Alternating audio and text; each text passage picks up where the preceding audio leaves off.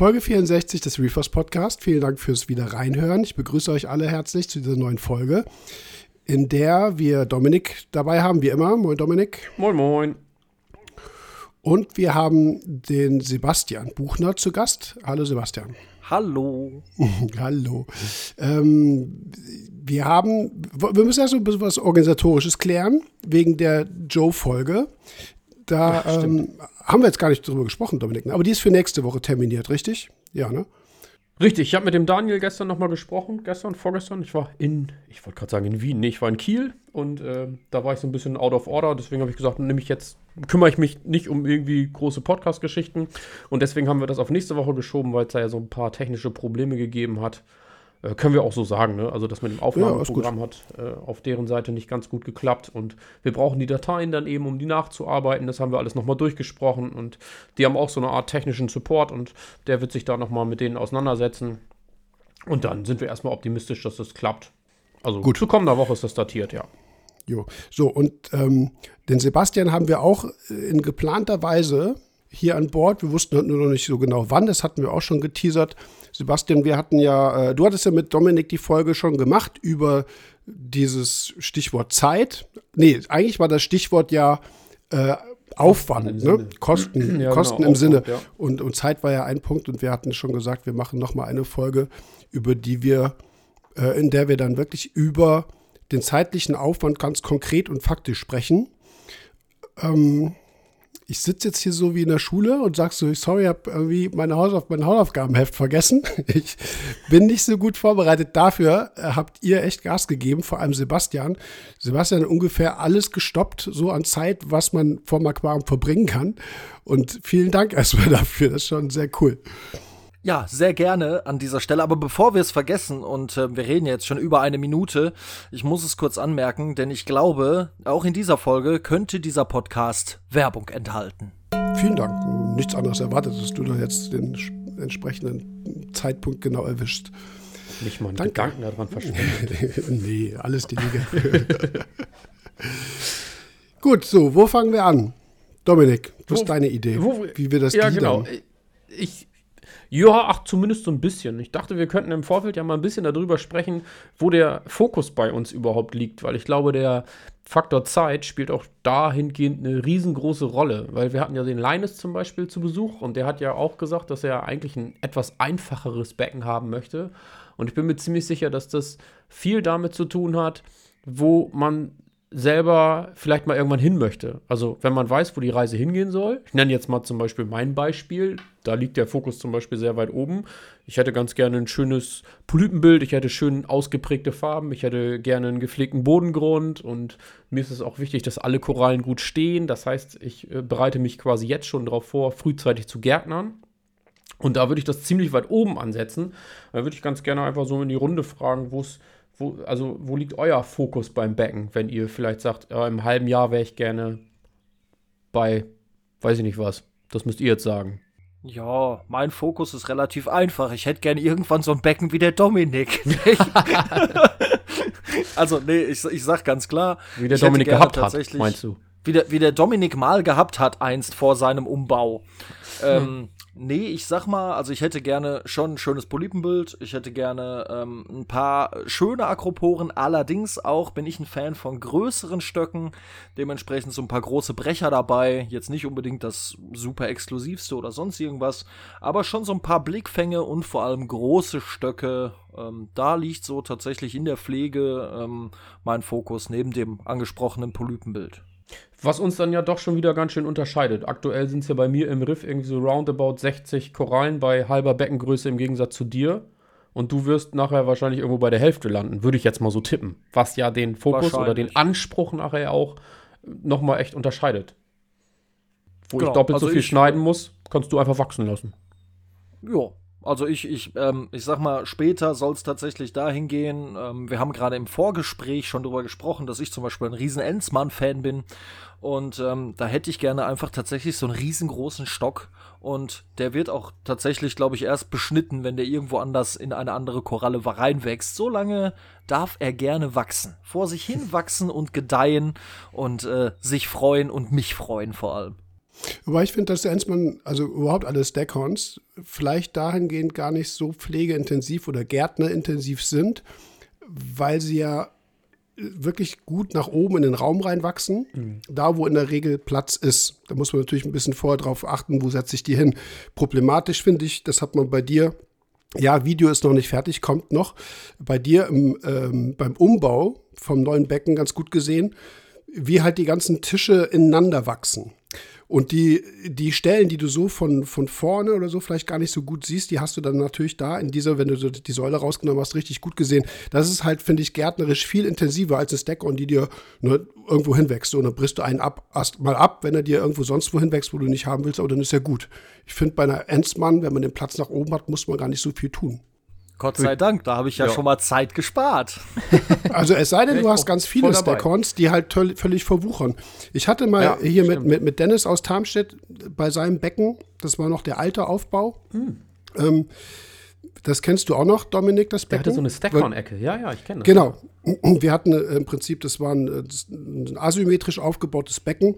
Rechts eher so ein Plateau aus ähm, das war also Riffsystem Keramik, allerdings noch bevor Riffsystem äh, das übernommen hat. Das war noch äh, Hambitzer Keramik, die aber mehr oder weniger optisch gleich aussah.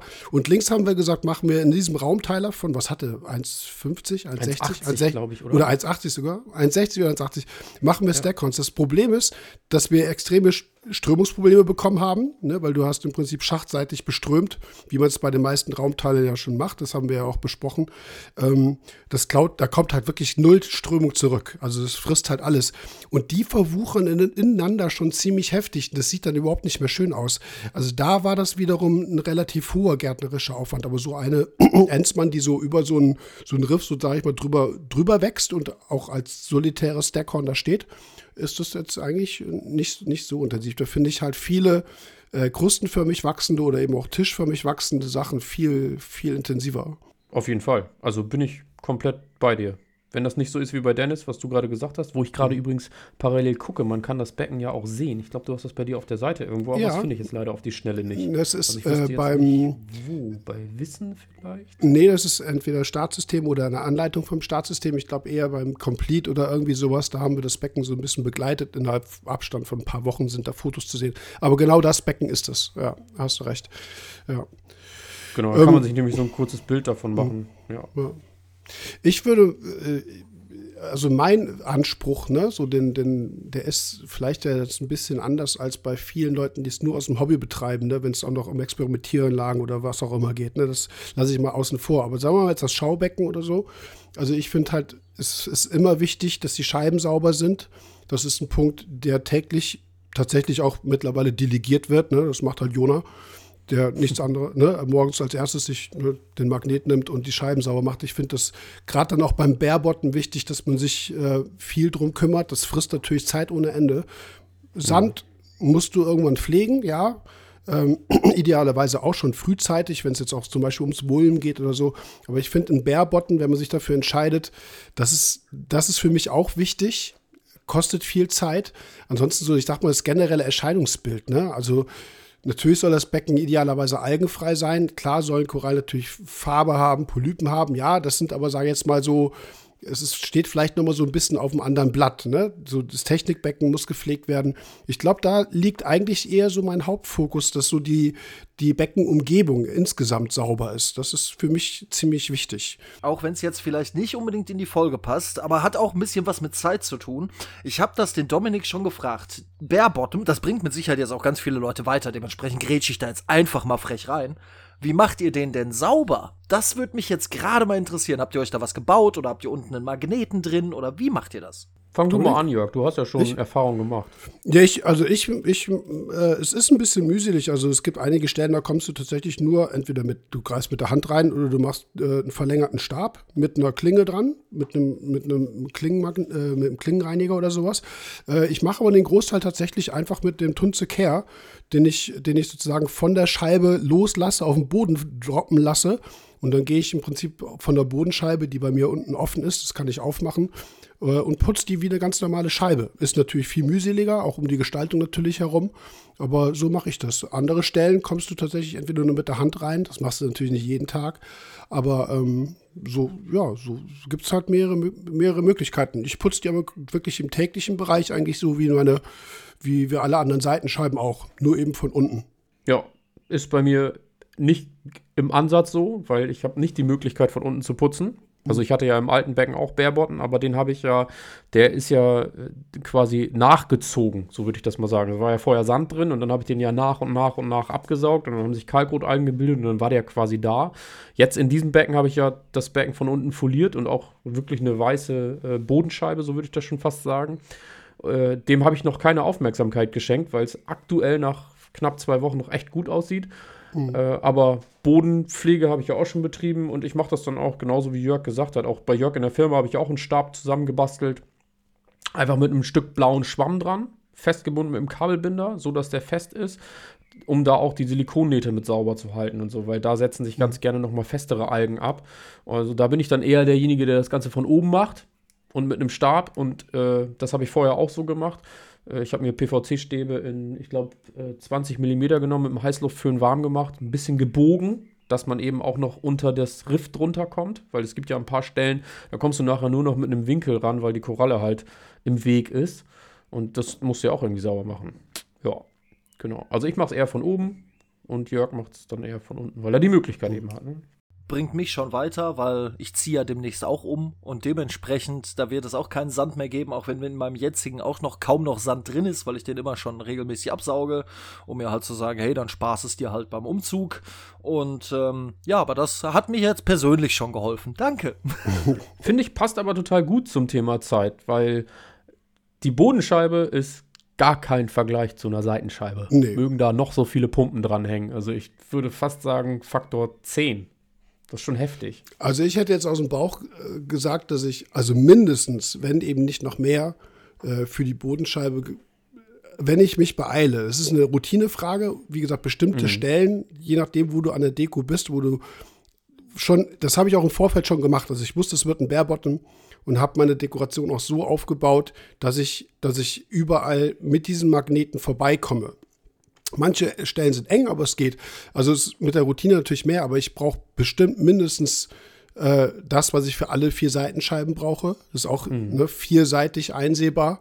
Ähm, aber jetzt muss ich auch sagen, also ich, du hast wahrscheinlich recht. Also es ist wahrscheinlich dann noch mal vielleicht doppelt so lange. Also dieser Aufwand, den Boden sauber zu machen, ist, ist schon äh, erheblich gegenüber äh, allen vier Seitenscheiben, die natürlich völlig easy ist. Ne? Kannst du ja recht schnell machen und ähm, musst nicht so aufpassen das auf jeden Fall. Wobei ich da jetzt insofern, also bei mir ist es ja jetzt noch so, man noch steht das Becken an der Wand. Kleiner Spoiler, das wird demnächst nicht mehr so sein, sondern dann wird man auch von allen vier Seiten quasi reingucken können.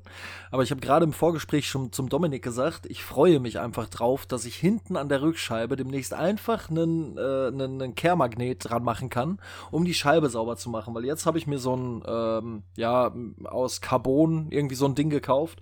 Und ähm, ja, das funktioniert, aber so richtig zufriedenstellend ist nicht. Und es dauert elend lange, auch wenn das Ding überproportional groß ist. Also da freue ich mich echt drauf. Das wird, das wird den Arbeitsaufwand deutlich erleichtern. Ja, mich würde das jetzt mal so interessieren. Wir können ja direkt schon mal so ein bisschen eingreifen. Hast du die mitgestoppt, zufällig? Die ja, selbstverständlich. also ich habe ich habe, Moment, ich muss mal eben hier auf meine schlaue Liste kommen, äh, gucken. Ja, oh, jetzt kann ich dem Jörg ja auch mal einen mitgeben. Im Gegensatz zum Jörg steht bei mir ja ganz viel auf dieser Liste.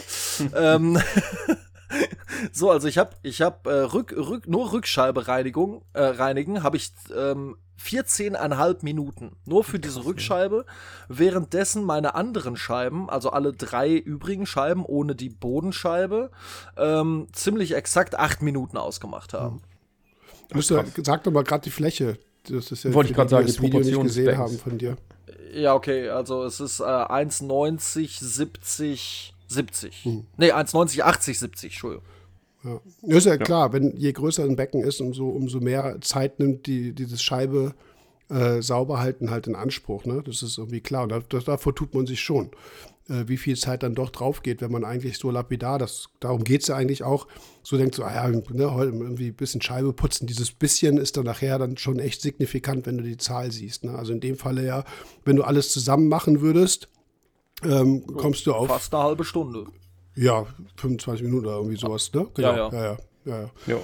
Und dann ist die Frage, klar, wie oft, wie oft muss man es machen? Ne? Es gibt ja manche Becken, ja. die, die, die haben ähm, die haben sehr starken Scheibenbewuchs. Bei manchen passiert irgendwie vier Tage lang irgendwie nichts. Und dann wachsen da eher schon so, so plackartige Algen drauf. Die finde ich, die sind ja meistens sogar mühseliger, äh, weil sie halt einfach viel mehr, ne, viel mehr Zeit brauchen. Also da ist natürlich jedes Becken sehr individuell. Ja. Da habe ich einen direkten Vergleich. Den kann ich hier gleich mal mit reinschmeißen. Ich habe vorher schon zu Sebastian gesagt, ich habe hier gleich ein bisschen was. Vielleicht ist es gar nicht so uninteressant. Ich habe das zu Jörg auch gesagt. Ich habe das vorher nicht angesprochen, weil ich finde das für den Podcast eigentlich so ein bisschen, ja, so realitätsnah. Ja, der ist Freestyle hab, so ein bisschen heute, ne? Ist nichts geplant. Ja, genau. Der geht da einfach so rein. Äh, ich habe die Frontscheibe und das finde ich auch nochmal total wichtig zu erwähnen. Also jeder Anfänger, der das jetzt hört, sagt sich vielleicht, uh, das sind aber Zeiten irgendwie bei dem einen, ne, ich, ich hau das jetzt mal so raus. Jörg kommt aus dem Einzelhandel, ich mache das schon ein paar Jahre. Ich gehe mal davon aus, dass ich so eine Scheibe doch ein bisschen schneller sauber kriege als vielleicht der ein oder andere Einsteiger oder vielleicht auch bei Sebastian. Also wenn ich da langlaufe, da haben wir auch schon mal drüber gesprochen, da musste ich damals fünfmal nochmal um die Ecke gucken, um gucken, um zu gucken, ob wirklich alles sauber ist. Mittlerweile hat man da so ein Händchen für, weil man das halt eben schon einige Male gemacht hat. Das werdet ihr alle, wenn ihr das jetzt hört, werdet ihr auch sagen, ja, stimmt, ging mir wahrscheinlich auch so. Ähm, und beim Reinigen der Frontscheibe oder überhaupt, also bei mir ist es ja noch mal ein bisschen komplizierter, aber das soll jetzt eigentlich gar keine Rolle spielen. Ich habe es vorher so gemacht, dass ich wirklich alle zwei, drei Tage die Scheiben sauber gemacht habe. Und was Jörg gerade gesagt hat, dass diese Algen da so plackartig drauf wachsen, hat dazu geführt, dass ich vorher immer mit dem Tunzekehr gearbeitet habe. Und ähm, der hat mich ein bisschen genervt. Sag ich auch so ganz ehrlich, weil der hat diese abgerundeten Kanten und dazwischen ist die Klinge. Wisst ihr, was ich meine? Also habt ihr den Tunzekehr? Ja. Beide, ne? So, und mit der Klinge komme ich aber nicht in die Ecken der Silikonnähte. Das führt dazu, dass ich immer in den Ecken der Silikonnähte, gerade beim Bare Bottom, so eine, so eine runde, da bildet sich so eine runde Ecke und da sind dann Kalkrotalgen drin oder, oder, oder. So. Mhm. Und dann muss das ja auch noch passen. Also ich habe das dann so gemacht, dass ich mir einen Bandschleifer genommen habe und ich habe einfach die ähm, Kunststoffklinge so weit weggeschliffen, bis ich quasi auf die äh, Eisenklinge gekommen bin. Hat erstmal wunderbar funktioniert. Problem ist nur, die Eisenklinge muss in dieser Ecke genau so viel Druck erzeugen, dass sie dann eben diese hartnäckigen Algen wegkriegt. Was dazu geführt hat, dass ich für die Reinigung meiner Frontscheibe, also ich habe das jetzt tatsächlich mal mit 3 Minuten 46 aufgeschrieben, äh, also knapp 4 Minuten gebraucht habe, weil ich alle zwei, drei Tage irgendwo mal wieder so kleine Algenplaques hatte und da musste ich immer drauf rumrubbeln oder auch oben am Wasserstand kam das eben immer wieder zustande, dass sich da hier und da mal ein bisschen mehr gebildet hat. Und das hat mich so sehr genervt, weil ich habe die Zeit immer wieder genommen und habe gedacht, Alter, ich brauche hier sieben Minuten für Front- und Rückscheibe und dann noch die Seitenscheiben, wo die Pumpen dran sind. Das dauert ja auch noch mal, also bei mir dann so roundabout zweieinhalb Minuten, also knapp drei Minuten. Da habe ich mir gedacht, echt jetzt? Ich brauche irgendwie, wenn ich zwei, zweimal die Woche die Scheiben putze, bin ich schon locker eine halbe Stunde dabei, nur Scheiben zu putzen. Habe ich mir gedacht, das kann es irgendwie nicht sein. Äh, und habe mir jetzt beim Beckenumzug wenn das Becken dann erstmal so ein bisschen loslegt und äh, sich die ersten Belege bilden, die ersten zwei, drei Tage passiert ja in der Regel nicht so viel, aber dann kannst du eigentlich jeden Tag dabei. Oder manchmal bist du sogar morgens dabei und abends nochmal. Und dann habe ich das Ganze ein bisschen abgeändert. Ich habe den Tunze-Magnet genommen, habe den Abstand zur Scheibe tatsächlich sogar noch ein bisschen vergrößert, indem ich noch einen Filzgleiter drunter geklebt habe, weil auch dieser, diese, ich habe den Strong genommen und ich habe 10 mm Glas, hätte ich gar nicht gebraucht. Aber da ist so mein Tipp irgendwie, guckt, dass ihr da gar nicht so eine krasse äh, Magnetkraft habt, weil das Aufdrücken sorgt auch dafür, dass der manchmal so ein bisschen springt. So, ähm, und dann habe ich das einfach so gemacht, dass ich mir 0,5er Vlies genommen habe und habe den um die Klinge gewickelt. Und jetzt habe ich von innen eigentlich wie früher, ich weiß nicht, ob ihr den kennt, den Floaty. Ich glaube, von JBL gab es ja, den. den das war so der erste, der nach ja. oben geschwommen ist. Der hatte auch so einen schwammartigen Untersatz. Und das habe ich jetzt auch am, äh, am Tunze. Und ja, jetzt dürft ihr mal raten, was glaubt ihr, wie lange brauche ich jetzt für die Frontscheibe? Vorher habe ich eine Minute, äh, vorher habe ich 3 Minuten 46 gebraucht. Ich sag jetzt mal, du brauchst jetzt noch die Hälfte. Hm. Auch, auch weil du vielleicht nicht mehr so auf die Silikonnähte achten musst und so weiter. Ich sag jetzt einfach mal die Hälfte. Ja, hätte ich jetzt ja. 2,48 hätte ich jetzt gesagt. Ja. Eine Minute 6. Uh, krass. Okay. Also fast ja, geviertelt. Und das ist, mhm. ich gehe da wirklich nur noch einmal wie mit dem Lappen, Vici Vici, und das mache ich halt jeden Tag. Gar kein Problem mehr, weil ne, du brauchst nicht mehr auf alle Ecken achten und funktioniert großartig. Also, mhm. by the way, man kann sich da, man kann sich das auch echt einfacher machen und Zeit sparen, wenn man sich ein bisschen Gedanken macht. Und jetzt ist das echt ja, und easy. Und ich brauche mir keinen Kopf mehr um Silikonnähte machen, was du gerade gesagt hast, Sebastian. Ich habe keine hartnäckigen Algen mehr. Das mache ich jetzt schon, also ja, seitdem das Becken neu ist, gut zwei Wochen. Und ich habe auch nicht mehr dieses äh, Scheibenputzen, sondern ey, eben Scheibenputzen, kein Problem.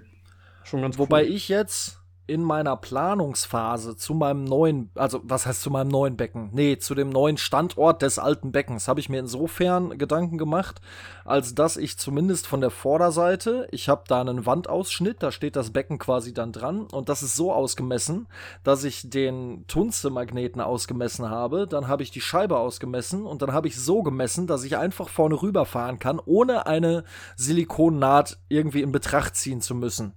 Dem, Dementsprechend wird es schon mal an dieser Seite zumindest hoffentlich schneller gehen. Und wie gesagt, die Rückseite, wohl dem, der sein Aquarium irgendwie stellen kann, dass er an die Rückwand rankommt, das wird dann ja auch schneller gehen. Aber ich werde mir von dir mal ein Foto schicken lassen, wie du das jetzt gelöst hast.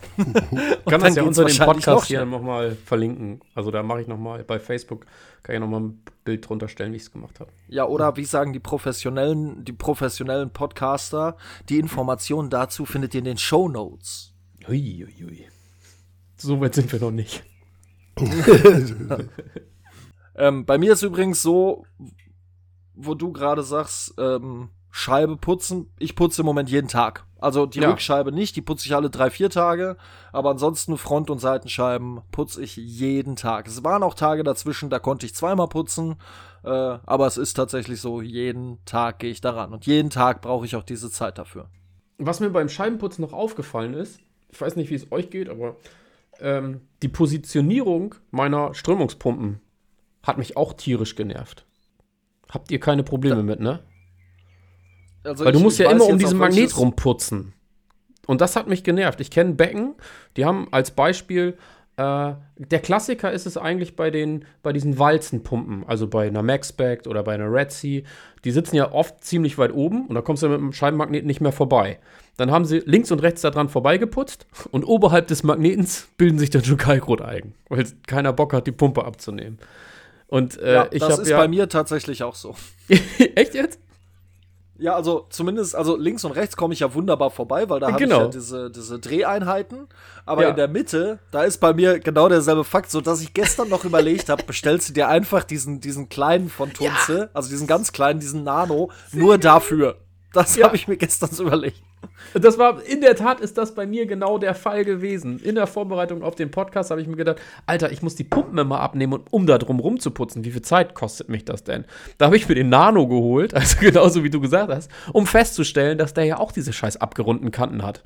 Also, da war ich dann so ein bisschen im Brast. Der Pico zum Beispiel hat die nämlich nicht. Was ich aber gemacht habe, ich habe die Pumpen einfach ein Stückchen tiefer gesetzt. Ich komme jetzt sogar mit dem Breiten dran vorbei und dadurch, dass ich das Fließ da dran habe, komme ich sogar in die Ecken. Also auch wieder so ein Ding. Manchmal muss man sich nur so ein bisschen Gedanken darüber machen, wie positioniere ich was, um diesen Arbeitsablauf einfach leichter zu machen. Äh, in der Form kann ich halt wirklich sagen, so umpumpen, herumputzen. Also da sind diese Dreheinheiten nicht nur, dass es jetzt dafür ist, dass die Strömung halt veränderlich ist, sondern ich sag mal vom Reinigungsaspekt her sind die halt mega, ne? Mega. Weil du, ja, du ja. brauchst halt nicht um einen Magneten drum rumputzen. Ja, ja, muss ich auch sagen. Ich habe auch zwei davon installiert jetzt und du kannst sie einfach auf der einen Position festhalten, also äh, in der App einstellen, sagen hier, oder du sagst halt, die Dreheinheit soll so langsam laufen, dass du währenddessen da putzen kannst. Finde ich auch. War für mich auch ein Faktor, warum ich die installiert habe, bin ich ganz ehrlich. Fand ich halt auch ziemlich cool. Ja, so viel zum Scheibenputzen. Sorry. Jo. ja, aber das, das, sind ja die, die, die, das ist ja eine der Aufgaben, die am häufigsten in der Routine gemacht wird. Ne? Also wenn wir jetzt gleich vielleicht Fall. auf Wassertests zu sprechen kommen, die wir auch je nach Testparameter häufiger oder weniger häufiger messen, aber mit eigentlich das, was, was so in der wöchentlichen Routine am häufigsten vorkommt, vermutlich. Ne? Ja, genau. Ähm, ich denke auch. Wollen, wollen, wir, wollen wir mit Wassertests weitermachen? Ja. Total gerne. Also da würde ich sagen, also vorweg, vorweg da, da, gilt natürlich das gleiche Prinzip, dieses Routine-Prinzip. Wenn ihr einen Test habt, mit dem ihr gut zurechtkommt und ihr müsst nicht erstmal noch die, äh, ne, hier das, das, Manual da durchlesen, das, äh, die, die Anleitung und gucken, wo ist jetzt welches, wo kommt welches Tröpfchen rein. Das klaut natürlich am Anfang Zeit ohne Ende. Das geht mir auch so, wenn ich einen neuen Test benutze, musst du ja die ersten paar Mal gucken, okay, wie geht der, was kommt zuerst, wie viel. Am Ende ist das irgendwie weiß ich nicht, also ich, ich habe meinen KH-Test komplett durchtitriert äh, im Vergleich zu jemandem, zum Beispiel Einsteiger oder jemand, der den Test neu benutzt. Da ist er gerade mal dabei, noch zu sortieren. Ne? Also das ist vorweg natürlich irgendwo eine Voraussetzung, dass ihr bei solchen ähm, Mess rein, nenne ich es jetzt mal, wie wir sie gemacht haben, mhm. natürlich davon ausgeht, dass ihr eine gewisse Routine habt. Ansonsten, wie gesagt, werdet ihr natürlich nur, nur schneller. Aber dass ihr am Anfang fünf Minuten für eine KH vielleicht braucht und nachher nur noch anderthalb Minuten, ist irgendwo logisch. Ich finde, ja, da schmeiße ich einfach. Ja, Dominik. Also das, was Jörg gerade anspricht, bin gespannt, was du da gleich zu sagst, Sebastian. Bei mir ist es so, äh, ich, ich sortiere meine Tests. Also ich teste immer erst Phosphat, dann KH, weil die beiden zeitlichen Aufwand benötigen. Äh, sorry, nicht äh, erst Phosphat, dann Nitrat. Und dann mache ich KH und Calcium, weil alles andere Quatsch wäre, weil in der Zeit, wo die, ähm, wo Phosphat okay. einwirkt, der länger braucht als, ähm, als Nitrat, Nitrat braucht halt nur drei Minuten, Phosphat glaube ich zehn, kann ich KH und Calcium machen, weil die halt keinen zeitlichen Aufwand brauchen und dann läuft der Timer und der sagt dann irgendwann fertig und dann bin ich mit Calciumcarbonat der schon, schon durch. Wo ein Einsteiger vielleicht sagen würde, ich mache jetzt erst KH, dann Calcium, dann Phosphat, der 10 Minuten braucht und zum Schluss nochmal KH hinterher, der auch nochmal irgendwie 3 Minuten braucht. Das kann man sich ja auch noch so timen. Also, ne, es ne, soll jetzt nicht heißen, dass man schnell, schnell, schnell machen soll, sondern dass man das systematisch so aufbauen kann, dass man damit eben auch Zeit spart weil man in der Einwirkzeit die anderen Tests durchführen kann. Absolut, genau. Das genau, ist richtig. Ja. Ja. Ich schmeiße jetzt mal eine Zahl in den Raum, allerdings ist das ein Durchschnitt. Ähm, es ist bei mir so, was Wassertesten angeht, bin ich ja ähm, ja schon so ein bisschen, ich sag mal, ich teste wahrscheinlich häufiger als andere Leute tun. Es gibt Leute, die machen das nur einmal die Woche oder wie auch immer. Ähm, und ich habe jetzt mal so, so einen Schnitt ähm, raus, rausgeschrieben an Minuten, was ich brauche. Also ich messe wirklich jeden Tag KH. Ähm, der KH-Test ist aber so im Schnitt nach einer Minute 30 bis zwei Minuten rum. Dann habe ich KH getestet. Ich weiß ja jetzt, wie es geht.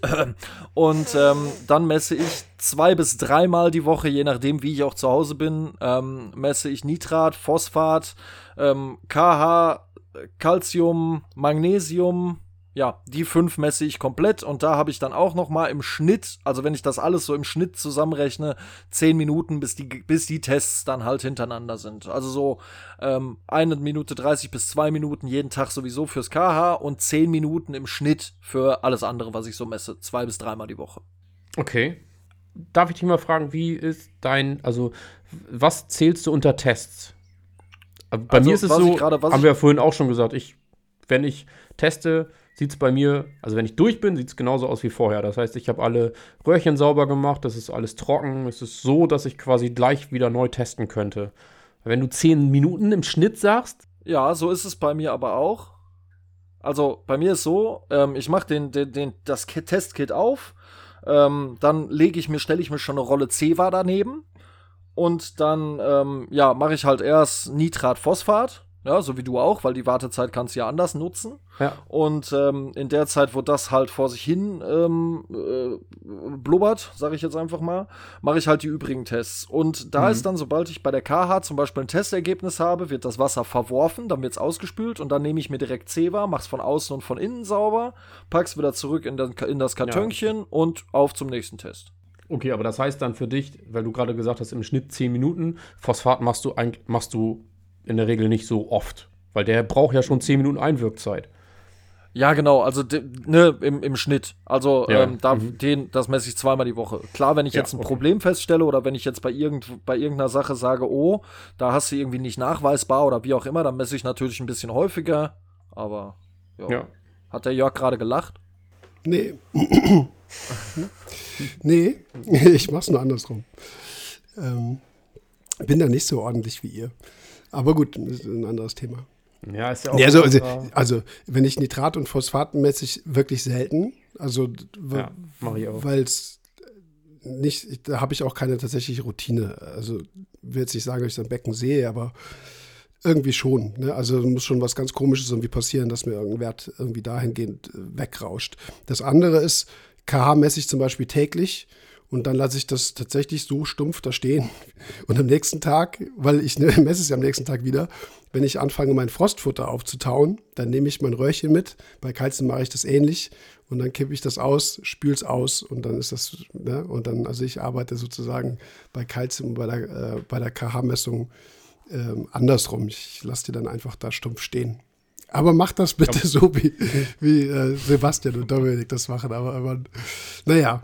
Es ist ja auch ein anderer Aspekt. Ich meine, bei dir ist es in der Firma, deine Becken, die du hast, laufen ja auch also ich will jetzt nicht sagen als Testbecken, aber natürlich haben die ja auch irgendwie nochmal eine andere Relevanz als bei uns. So, bei uns ne, läuft man vielleicht ja auch durchs Haus, bei dir ist es in der Firma.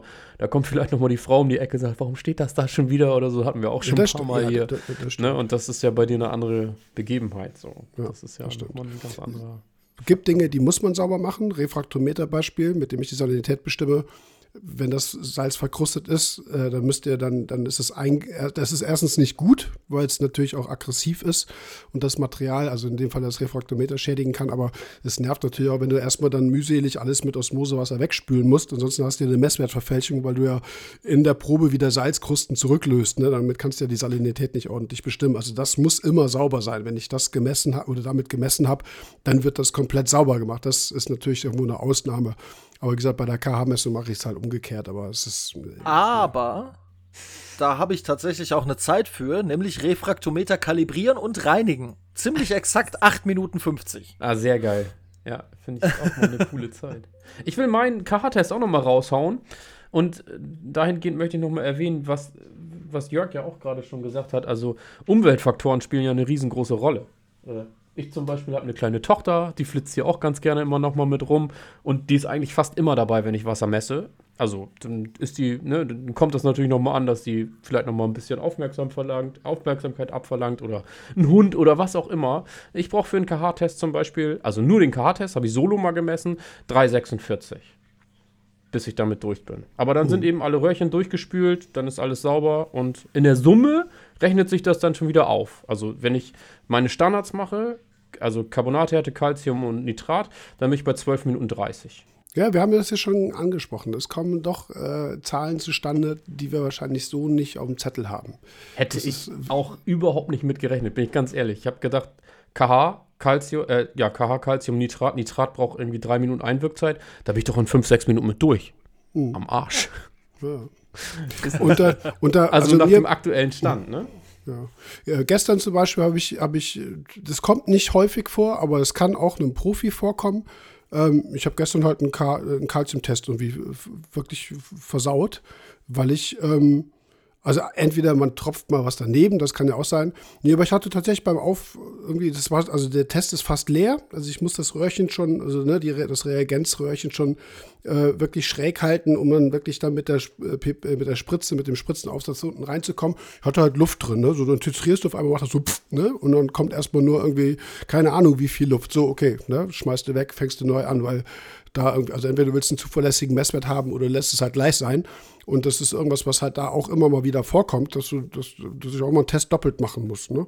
Das, das, sowas, sowas passiert irgendwie jeden äh, als weniger routinierten ähm, ähm, Anwender oder Anwenderin äh, passiert das halt nicht so oft, aber es kann immer mal vorkommen. Ne?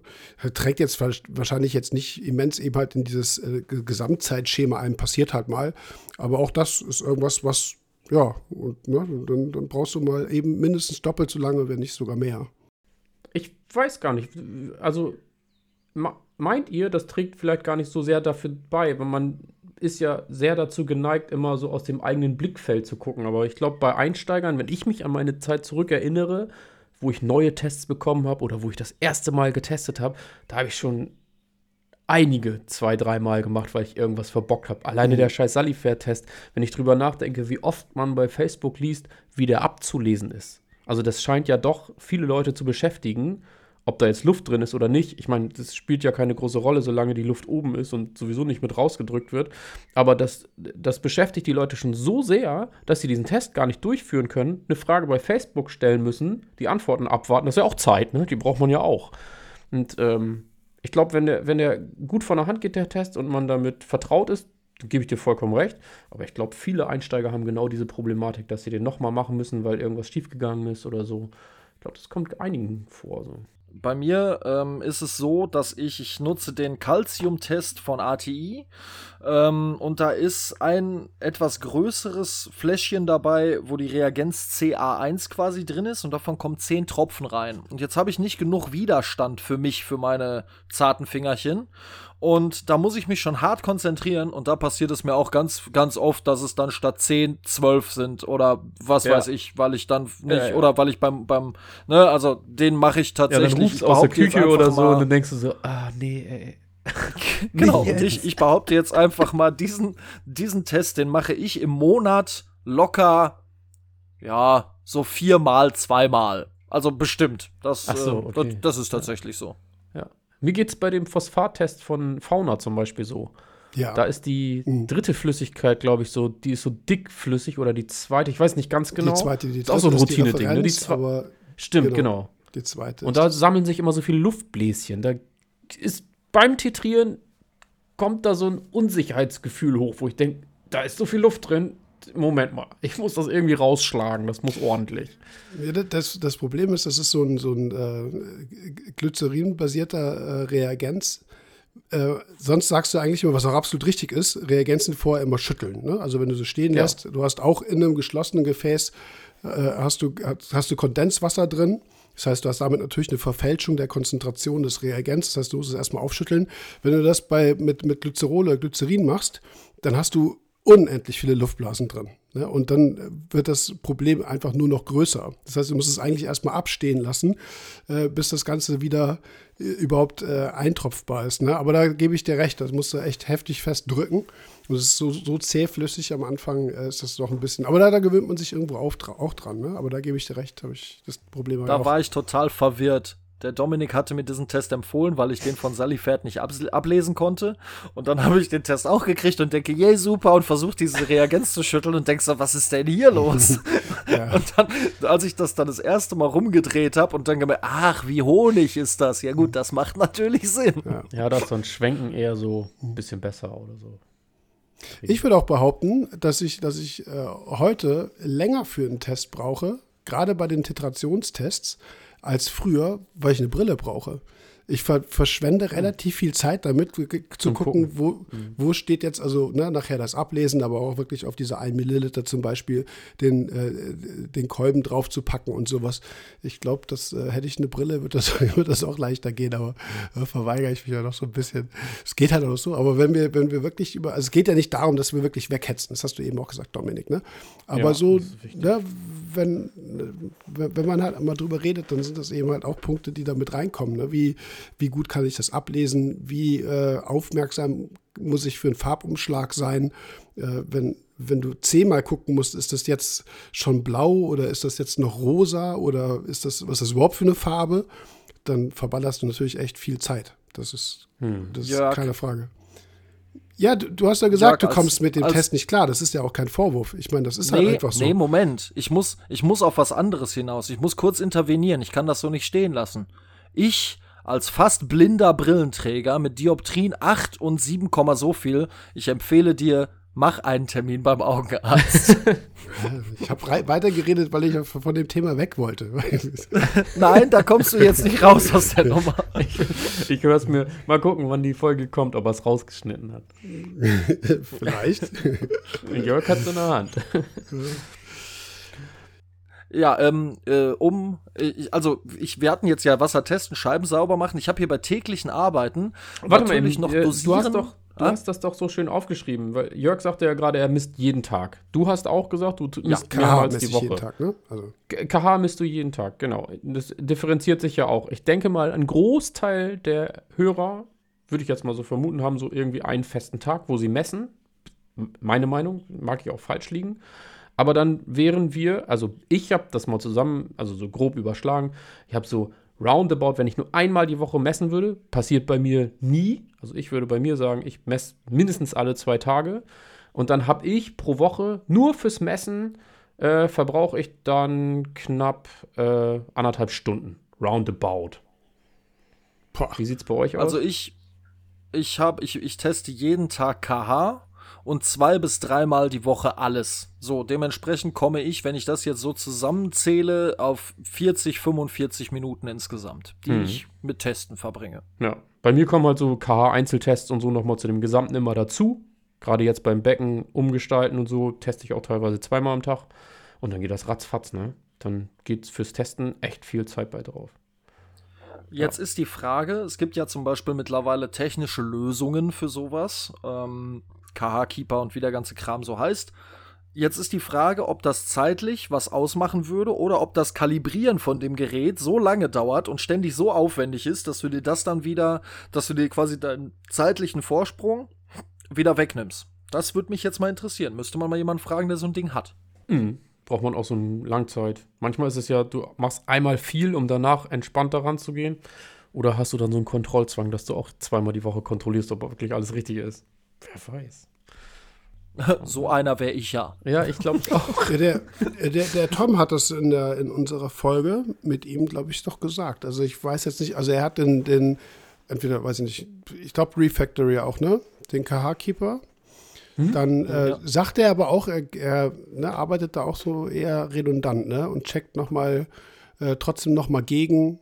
Ähm, ich weiß jetzt nicht mehr ganz genau, mit welchen Geräten, wie und wo, aber das ist auch, glaube ich, irgendwas, was äh, wo du nicht unbedingt eine Zeitersparnis hast. Du hast natürlich viel mehr Messwerte, die du generieren kannst. Du kannst, ähm, du kannst vielleicht auch präziser arbeiten, aber ich glaube schon, dass die meisten technischen Geräte ähm, dir zwar irgendwo eine Erleichterung schaffen, aber was die Kontrolle angeht, musst du die gleiche Aufmerksamkeit eigentlich haben. Ne? Das ja. nimmt Zeit auf jeden Fall in Anspruch.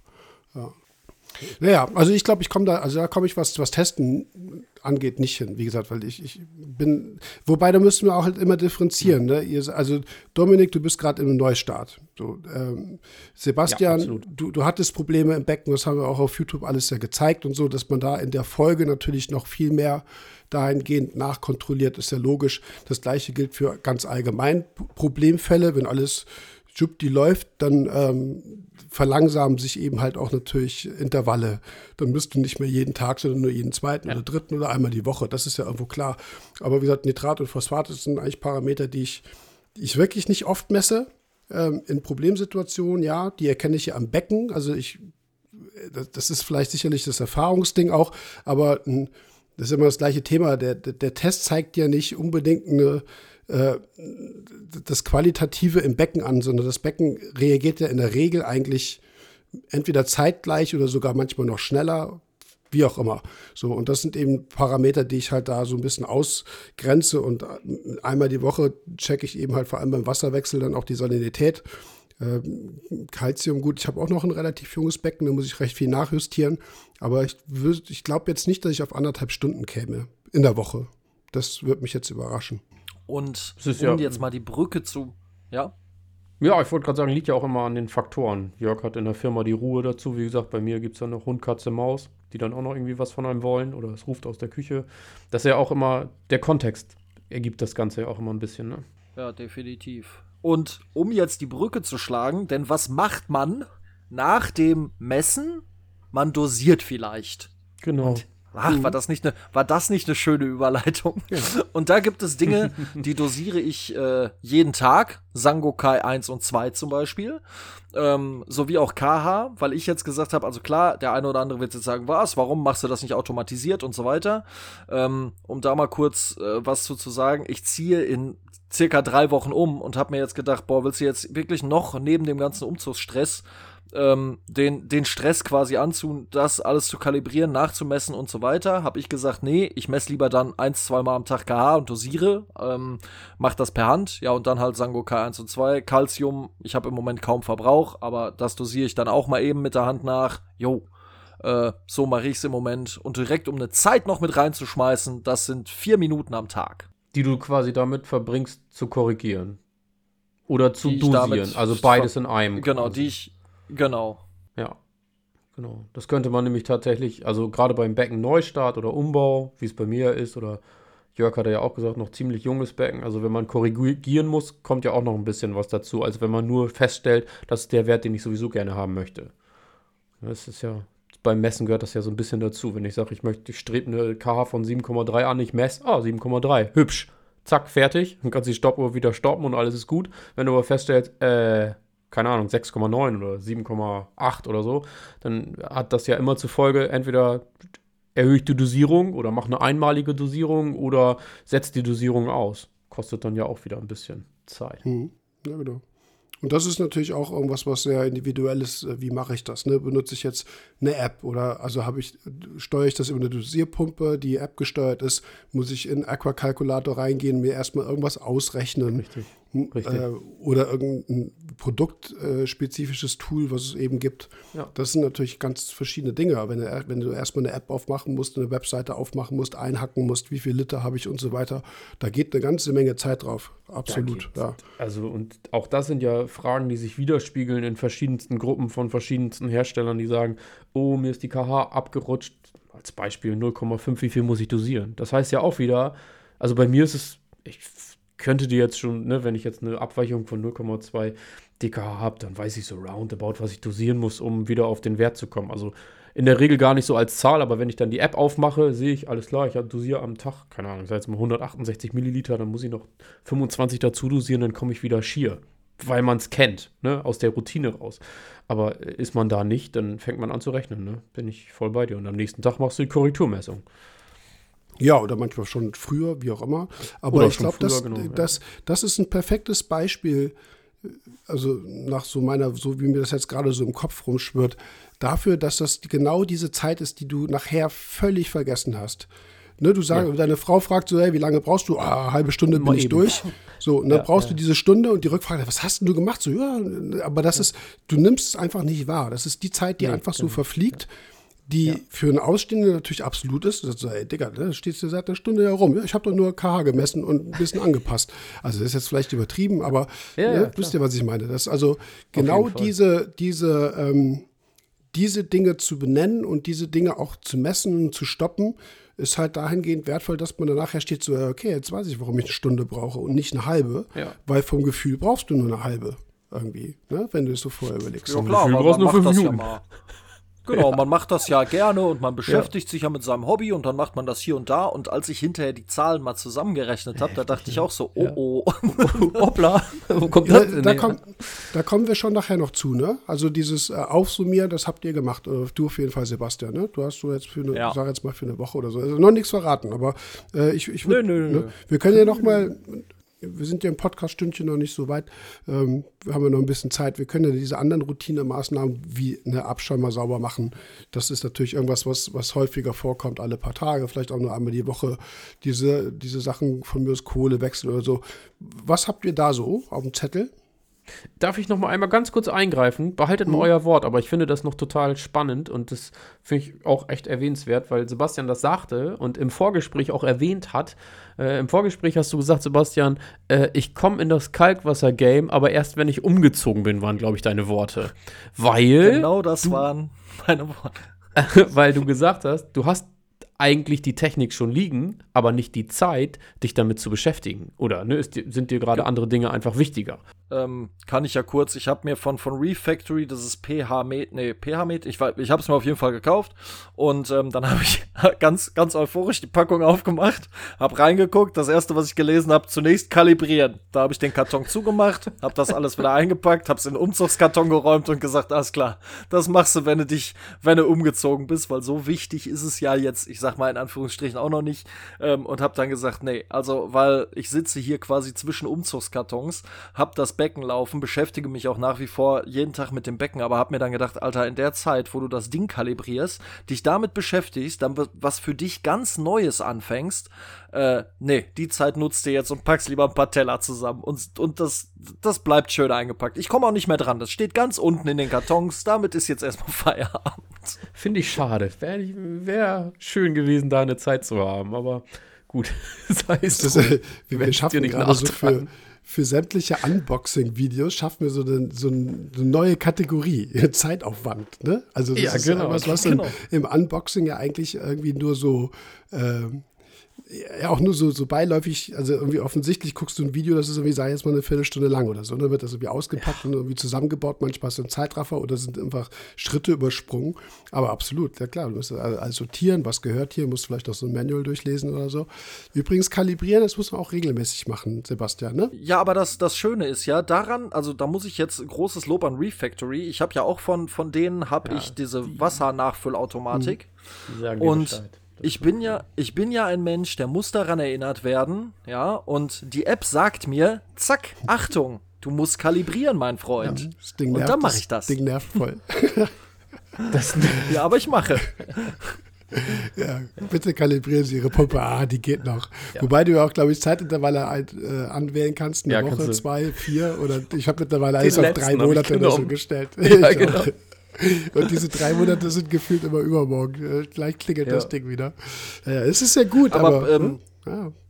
ja. ja, ich wollte gerade, bevor wir jetzt zu den wöchentlichen Sachen kommen, ich habe noch eine Sache, die hat mich mega überrascht, weil ich die gar nicht auf dem Schirm hatte. Und zwar ist das Fischfutter vorbereiten. Mhm. Ich füttere ja nur ähm, Frostfutter und bei mir läuft das folgendermaßen. Ich nehme mir ein Glas, dann gehe ich in den Keller, dann hole ich mir das Fischfutter, dann mache ich Wasser drauf, dann lasse ich das kurz ein bisschen runter, dann gebe ich es in ein Sieb, dann spüle ich es aus, dann packe ich es wieder in das Glas.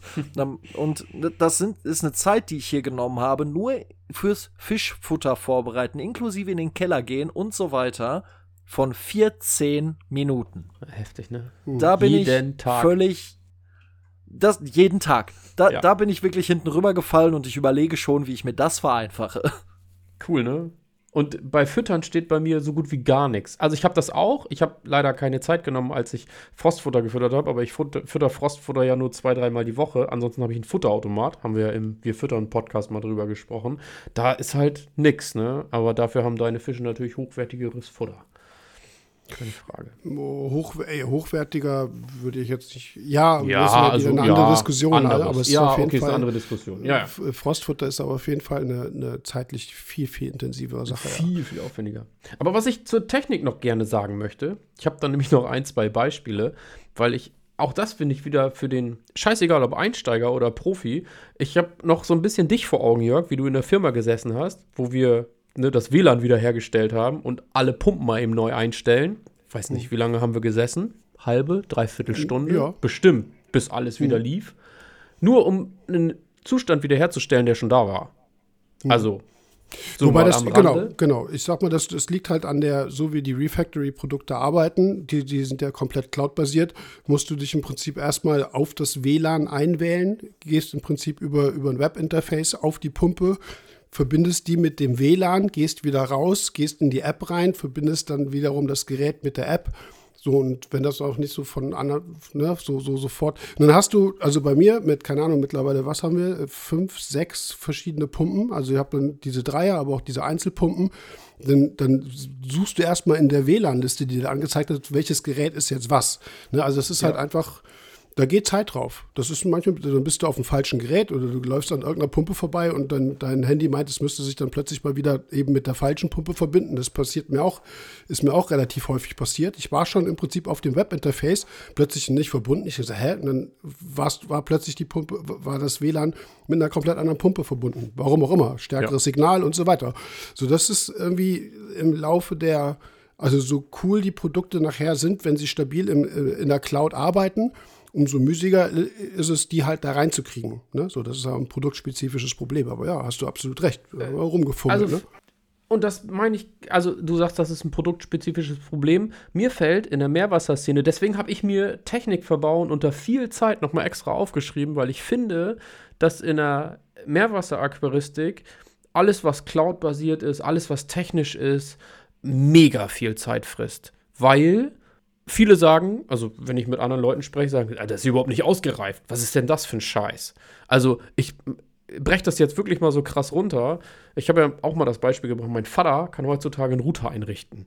Mein Vater könnte keine Dosierpumpe einrichten, weil die kann dann wieder nur 2,4 Gigahertz. Das muss man im Router wieder ausstellen. Ja, hast ne? Oder man muss die. Das- Das, sind alles so Sachen, wo wir in der Meerwasseraquaristik technisch total oft irgendwie vor Problemen stehen. GHL, wenn ich das schon, ne, wenn ich da schon irgendwie über so Diskussionen nachdenke oder Pumpen synchron oder asynchron steuern, ähm, die Apps, das ist, wir haben da eine Menge. Das ist, ich finde das auch total toll. Aber gut ist wirklich was anderes und Technik frisst echt Zeit. Auch wenn ich so darüber nachdenke, ich hatte meine erste Dosierpumpe, äh, war tatsächlich die, ähm, die, die ATI, die gibt es ja immer noch am Markt von vielen verschiedenen. Da war dann als Dosierintervall eine Null. Das hat mich so verwirrt, dass ich gedacht habe, was soll denn eine Null? Und eine Null war aber dann für täglich. So, das, das hat für mich überhaupt nicht gepasst. Und das waren auch Sachen, das, was du gerade gesagt hast. Da hat man sich ein Video angeguckt, äh, dann stellt man das danach ein, dann bleibst du neben der Pumpe stehen, ne? Und guckst, ob die dosiert. So. Und äh, ich denke, gerade im technischen Bereich sind wir in der Meerwasseraquaristik noch weit davon entfernt, dass irgendwas reibungslos abläuft. Also es kostet eine ganze Menge Zeit.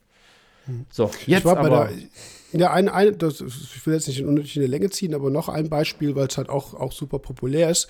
Ne, die Ecotech-Pumpen, die wir waren, Hm. also ich war in München und auf dem Rückweg fahre fahr ich so, so in Nürnberg vorbei, habe ich bei Miriam eben angehalten.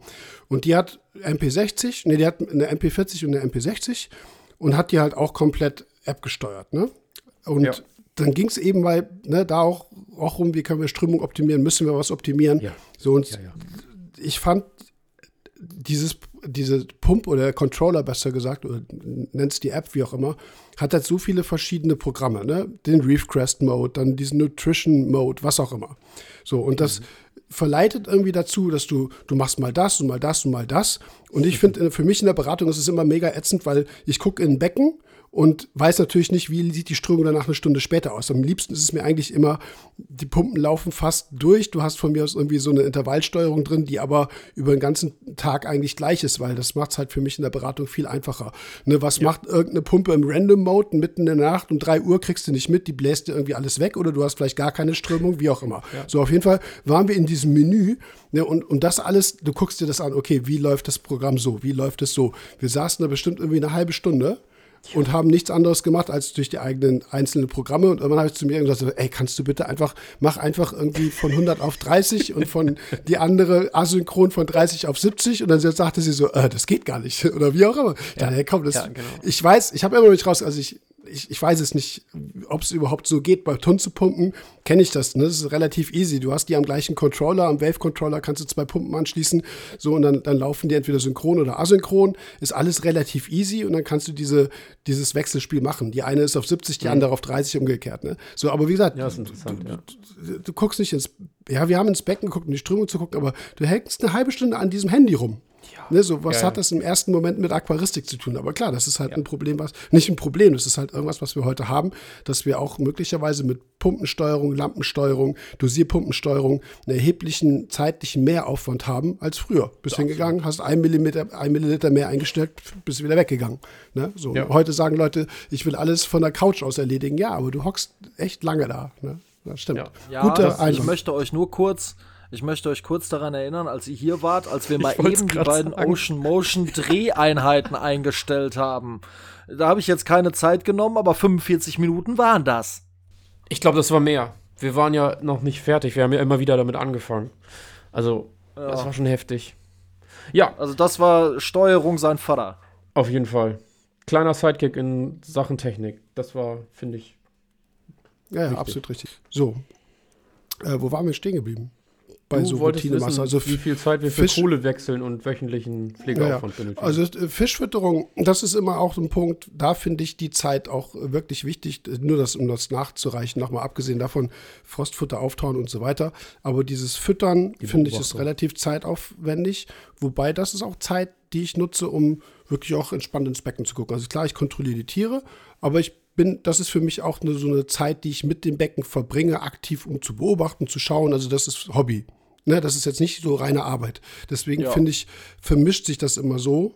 Man guckt halt ins Becken, erfreut sich dran, wie alles frisst und man füttert halt nebenher. So, das ist, finde ich, zeitlich eben nicht so eine, versch- in Anführungsstrichen, verschwendete Zeit, wie jetzt irgendwelche Sachen zu kalibrieren oder Apps zu handhaben und sowas. ja, ist immer subjektiv, ne? Ja, definitiv.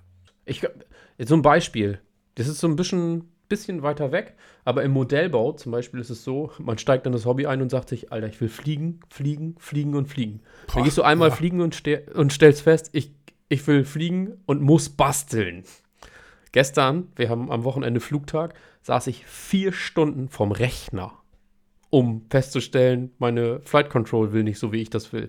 Und das ist in der Meerwasseraquaristik ja auch so. Irgendwann arrangiert man sich. Ich messe mittlerweile total gerne, stelle ich fest. Scheibenputzen finde ich auch gar nicht mehr so kacke. Also, das gehört für mich mittlerweile zur Aquaristik so dazu. Oder ich sage jetzt mal Ableger kleben oder so. Fand ich damals auch scheiße. Mittlerweile hat man sich so ein bisschen reingefuchst, wo ich denke, oh, ein bisschen Ableger kleben, ja, habe ich irgendwie Bock drauf. Mhm. So. Also, es sind nicht alle Sachen. Abschäumer sauber machen zählt jetzt nicht zum Favorite. Definitiv nicht.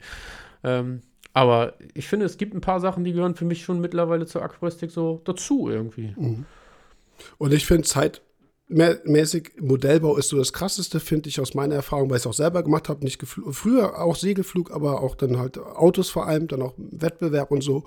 Äh, das ist so das zeitintensivste, was ich je gemacht habe. Ne, das ist einfach heftig. Die Karre danach auseinanderlegen, alles einzeln putzen. Das ist, ist, der, ist der, der Fahrtag ist vorbei. Ne? Familie sagt so, oh, er ist wieder da. So, ja, ich bin aber noch mal gerade ein paar ja, Stunden Arsch, weg. Ich ne? Keller. ja, ja, ja, genau. Heftig. Modellbau ist schon krass, ja. Naja. Ja. Wobei Meerwasseraquaristik, finde ich, auch heftig ist. Geht schon richtig gut was bei weg. Sebastian. Ab, Abschäumer, Abschäumer leeren habe ich ja angegeben mit sieben Minuten. Mhm. Das mache ich einmal die Woche, weil der ist äh, groß genug. Das passt. Einmal die Woche reicht.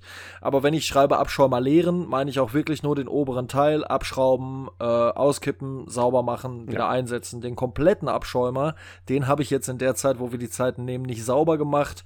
Ähm, ja, macht ihr, wie oft macht ihr das? Den kompletten Abschäumer auseinanderbauen und wirklich komplett einmal sauber machen? Habe ich mir Gedanken drüber gemacht. Ich würde sagen, ich sag mal so acht bis zwölf Wochen Rhythmus. Monatlich definitiv nicht, aber dann kommt bei mir auch Entkalken dazu und äh, habe ich eine Zeit für. Ähm, also Abschäumer reinigen und entkalken äh, und entkalken eben auch mit dieser Lufteinzugsdüse, die ja ganz gerne mal so ein bisschen sich zusetzt ähm, lag ich bei 50 Minuten. Ja, ich wäre sehr modellabhängig. Ähm, ich habe zum Beispiel am, hier am, am, am, Schaubecken den, den Double Count, den 180er von Royal dran. Äh, da brauche ich schon eine Viertelstunde, bis ich die ganzen Titanschrauben von der Bodenplatte gelöst habe. Ne? Also da ja. geht es dann schon los. Eine andere haben mhm. Stecksystem, haben Bajonettverschlüsse. Da hast du, ja. keine Ahnung, acht, acht Schrauben oder so, ne, die du erstmal lösen ja. musst. Und das ist einfach aufwendig, ja. Also den habe ich sauber Mega. gemacht bei mir jetzt, nach einer relativ kurzen Zeit. Ähm, weil ich tatsächlich, weil ich ihn auch draußen hatte, weil ich am Technikbecken was gemacht habe, ist auch egal. Aber dann hab, da war er eh schon draußen. Da geht locker eine Stunde drum, hab, drauf. Habe ich nicht, nicht ähm, gestoppt, aber kommt, kommt bestimmt hin. Und ansonsten ist es bei mir, glaube ich, aber auch länger, weil ich mache den Abschirm mal aus. Ne? Also Wasserstand sinkt. Ich mache den Abschirmtopf sauber und dann gehe ich aber danach nochmal hin und mache das komplette, also nicht das komplette, den oberen Bereich vom Steigrohr wische ich eigentlich auch nochmal raus. So, und dann soll natürlich nichts runterkrümeln, dann ist man vorsichtig. Ich würde sagen, dass das bei mir länger dauert als diese. Was hast du gesagt, Sebastian? Fünf Minuten oder was waren das? Sieben, glaube ich. Nee, sieben Minuten. Sieben? Ja, ja, würde ich fast schon sagen, bräuchte ich einen Ticken länger. Aber ähm, ja, sehr modellabhängig auf jeden Fall. Also ich muss da auch sagen, Asche auf mein Haupt. Ich habe ja auch den Double Cone hier. Also ich sag mal, dreimal im Jahr würde ich den komplett sauber machen. Ja gut, ich habe ja gesagt acht bis zwölf Wochen, wenn ich, sonst wäre ich, wär ich, maximal bei viermal im Jahr, wenn ich jetzt schludere. Ja, also häufiger, ja. häufiger auch nicht. Ja. Bei mir ist das Problem, ist ja auch immer ein bisschen abhängig davon. Der steht bei mir neben dem Ablegerbecken und der steht ja erhöht. Licht. Ähm, mhm. Kriegt Licht, genau. Mhm. Dann kommen da Kalkrotalgen ja. und so. Und das ist natürlich nochmal was anderes. Aber das mit der Modellabhängigkeit, auch gerade bei großen Abschäumern, bei Großbecken, ich kann meinen ja sogar in einen 20-Liter-Eimer packen und den da drin reinigen. Das können, kannst du ja bei so einem, ich weiß nicht, schafft ihr wahrscheinlich gar nicht mehr, ne? 20-Liter-Eimer mit Pumpe nebenan stehend, dann wird es schon eng. Ne? Nee. Ne? Ja. Das schon kostet eng. dann ja auch nochmal extra. Wobei ich habe eine hab ne außenliegende Pumpe, die ich eh vorher abklemme. Also, Achso, ja, dann ne, noch. Brauche halt zwei Eimer, sozusagen. Ja, genau. Und deine Bodenplatte passt aber wahrscheinlich schon gar nicht mehr in 20-Liter-Eimer, ne? Hm, doch, doch, das ah, passt da rein. Hm. Ja. Aber es ist auch nur, nur der 180er, ne? Also das ist. Ja, ja, genau. Wenn man dann 1000 Liter Becken hat oder noch mehr, dann Ja. Ich müsste mal, äh, ich bleibt, bleibt mal dran, ich stehe mal auf und guck mal, welchen ich denn hier jetzt drin habe. Moment. Das ist das beste Gespräch beim Telefonat. Warte mal eben. Also ich mache ja, genau. weglaufen. Ja, blöd ist, ich hatte, das ist halt ein anderer, anderer Fall, wenn du, äh, wenn du dein Technikbecken bzw. Die, die, die Untergestellhöhe nicht richtig ausgerechnet hast. Manche ne, schiebst du so ein Technikbecken rein äh, ja. und verbaust das komplett und merkst, oh shit, ja. eigentlich ist äh, der Abstand zwischen Oberkante, Technikbecken und, äh, Ober und Unterschrank nicht hoch genug und dann äh, kriegst du den halt gar nicht raus oder nur extrem ja. mühselig und umso seltener macht man es halt. Da haben wir ja schon bei der Betriebsblindheit-Folge extrem viel drüber gesprochen. Je einfacher Dinge montiert sind, umso, umso leichter geht es, umso weniger Zeit braucht es natürlich auch. Ne? Deswegen sind diese Empfehlungen ja auch immer, finde ich, nach wie vor wichtig, dass man sagt, so verbaut diese Kernteile, an die ihr regelmäßig ran müsst, auf jeden Fall nicht irgendwo nach hinten, sondern da, wo ihr sie, genau, gut, genau. Ja, Ich würde auch sagen, dass Jonas seine, äh, Jonas, Jonas, Jonas, äh, Jonas großer Fehler war doch, mache ich morgen. Ich glaube, das ist auch mhm. einer, der richtig viel Zeit frisst. Also ne, einen Abschäumer dann nicht zu reinigen, sondern das morgen zu machen oder Scheiben nicht zu putzen, mache ich morgen. Mhm. Je nachdem, was einen da so erwartet. Äh, das würde ich auch sagen, weil Abschäumer schlecht verbaut, schiebt man das ja gerne mal auf. Das kostet unheimlich Zeit. Mache ich es heute einmal schnell, ist es viel einfacher und schneller, als äh, wenn ich das hinschiebe und der Abschäumer noch mehr verdreckt und noch mehr verdreckt und noch mehr verdreckt. Ne? Ich habe jetzt unterdessen nachgeschaut. Es ist der 200er und ich behaupte jetzt einfach mal, den kriege ich nicht in den Eimer. Aber nach meinem Umzug weiß ich da mehr. Ich werde euch mal berichten, ob er da reinpasst oder nicht. Ja, ja na gut, aber da, da behilft man sich eine, eine Wanne oder irgendwas, was man dann eben halt immer hat. So, das liegt dann irgendwie im Technikraum oder im Unterschrank oder im Keller, wo auch immer. Aber da, da findet man ja dann diese Routinelösung, ja, ohne dass man da. So, ja. Genau, aber erstmal stehst du da natürlich und überlegst du, wo kommt denn der hin? Das ist halt das, was wir mit der Routine die ganze Zeit ansprechen, die nachher. Ich möchte übrigens noch. Hm. Ja, Entschuldigung. Nee, war fertig. Alles gut. Ich möchte noch eine Sache zum, zum Thema Verbauen ansprechen. Ich habe dummerweise, als ich mein Aquarium hingestellt habe, das Technikbecken quasi falsch rum in den Unterschrank gesetzt. ähm, und jetzt komme ich unglaublich gut an diesen Fließfilter ran. So super gut. Also das ist auf einer Skala von 1 bis 10. Wenn 10 perfektes Handling ist, ist es bei minus 5 ungefähr. Und auch da freue ich mich tatsächlich, dass ich jetzt einfach dieses Technikbecken umdrehen kann, weil das Problem ist, das ist halt so groß, dass ich es nicht mal eben aus dem Unterschrank ziehen könnte. Ich musste jetzt also quasi diese anderthalb, zwei Jahre damit leben, aber das wird mir auch nicht nochmal passieren. Dementsprechend, ihr Lieben, achtet einfach vorher drauf, wie rum das blöde Technikbecken da reinkommt. Ich muss da ein bisschen schmunzeln. Sebastian ist Mr. Falsch rum, glaube ich. Das ja. könnte. Ja, vor allem bei Strömungspumpen. ja, vor allem bei allen Modellen. bei allen Modellen. ja. ja. Kohle. Kohle wechseln, habe ich mir eine Zeit genommen. Ich. Ja, du ich auch. auch. Mach, fang du doch mal an. Kohle wechseln ist für mich äh, tatsächlich Kohle rausnehmen, dann einmal, äh, ich, hab, ich schütte die mal mit Salzwasser auf, warte, dass sie so ein bisschen entlüftet und entgast und schmeiß die dann rein. Und ich muss aber diesen Behälter danach immer wieder auswaschen, weil sich die Ablagerungen da, da an den Rand ansetzen. Das, das wasche ich quasi alles einmal wieder durch. Genau, kipp die alte weg, dauert so 10 Minuten bei mir.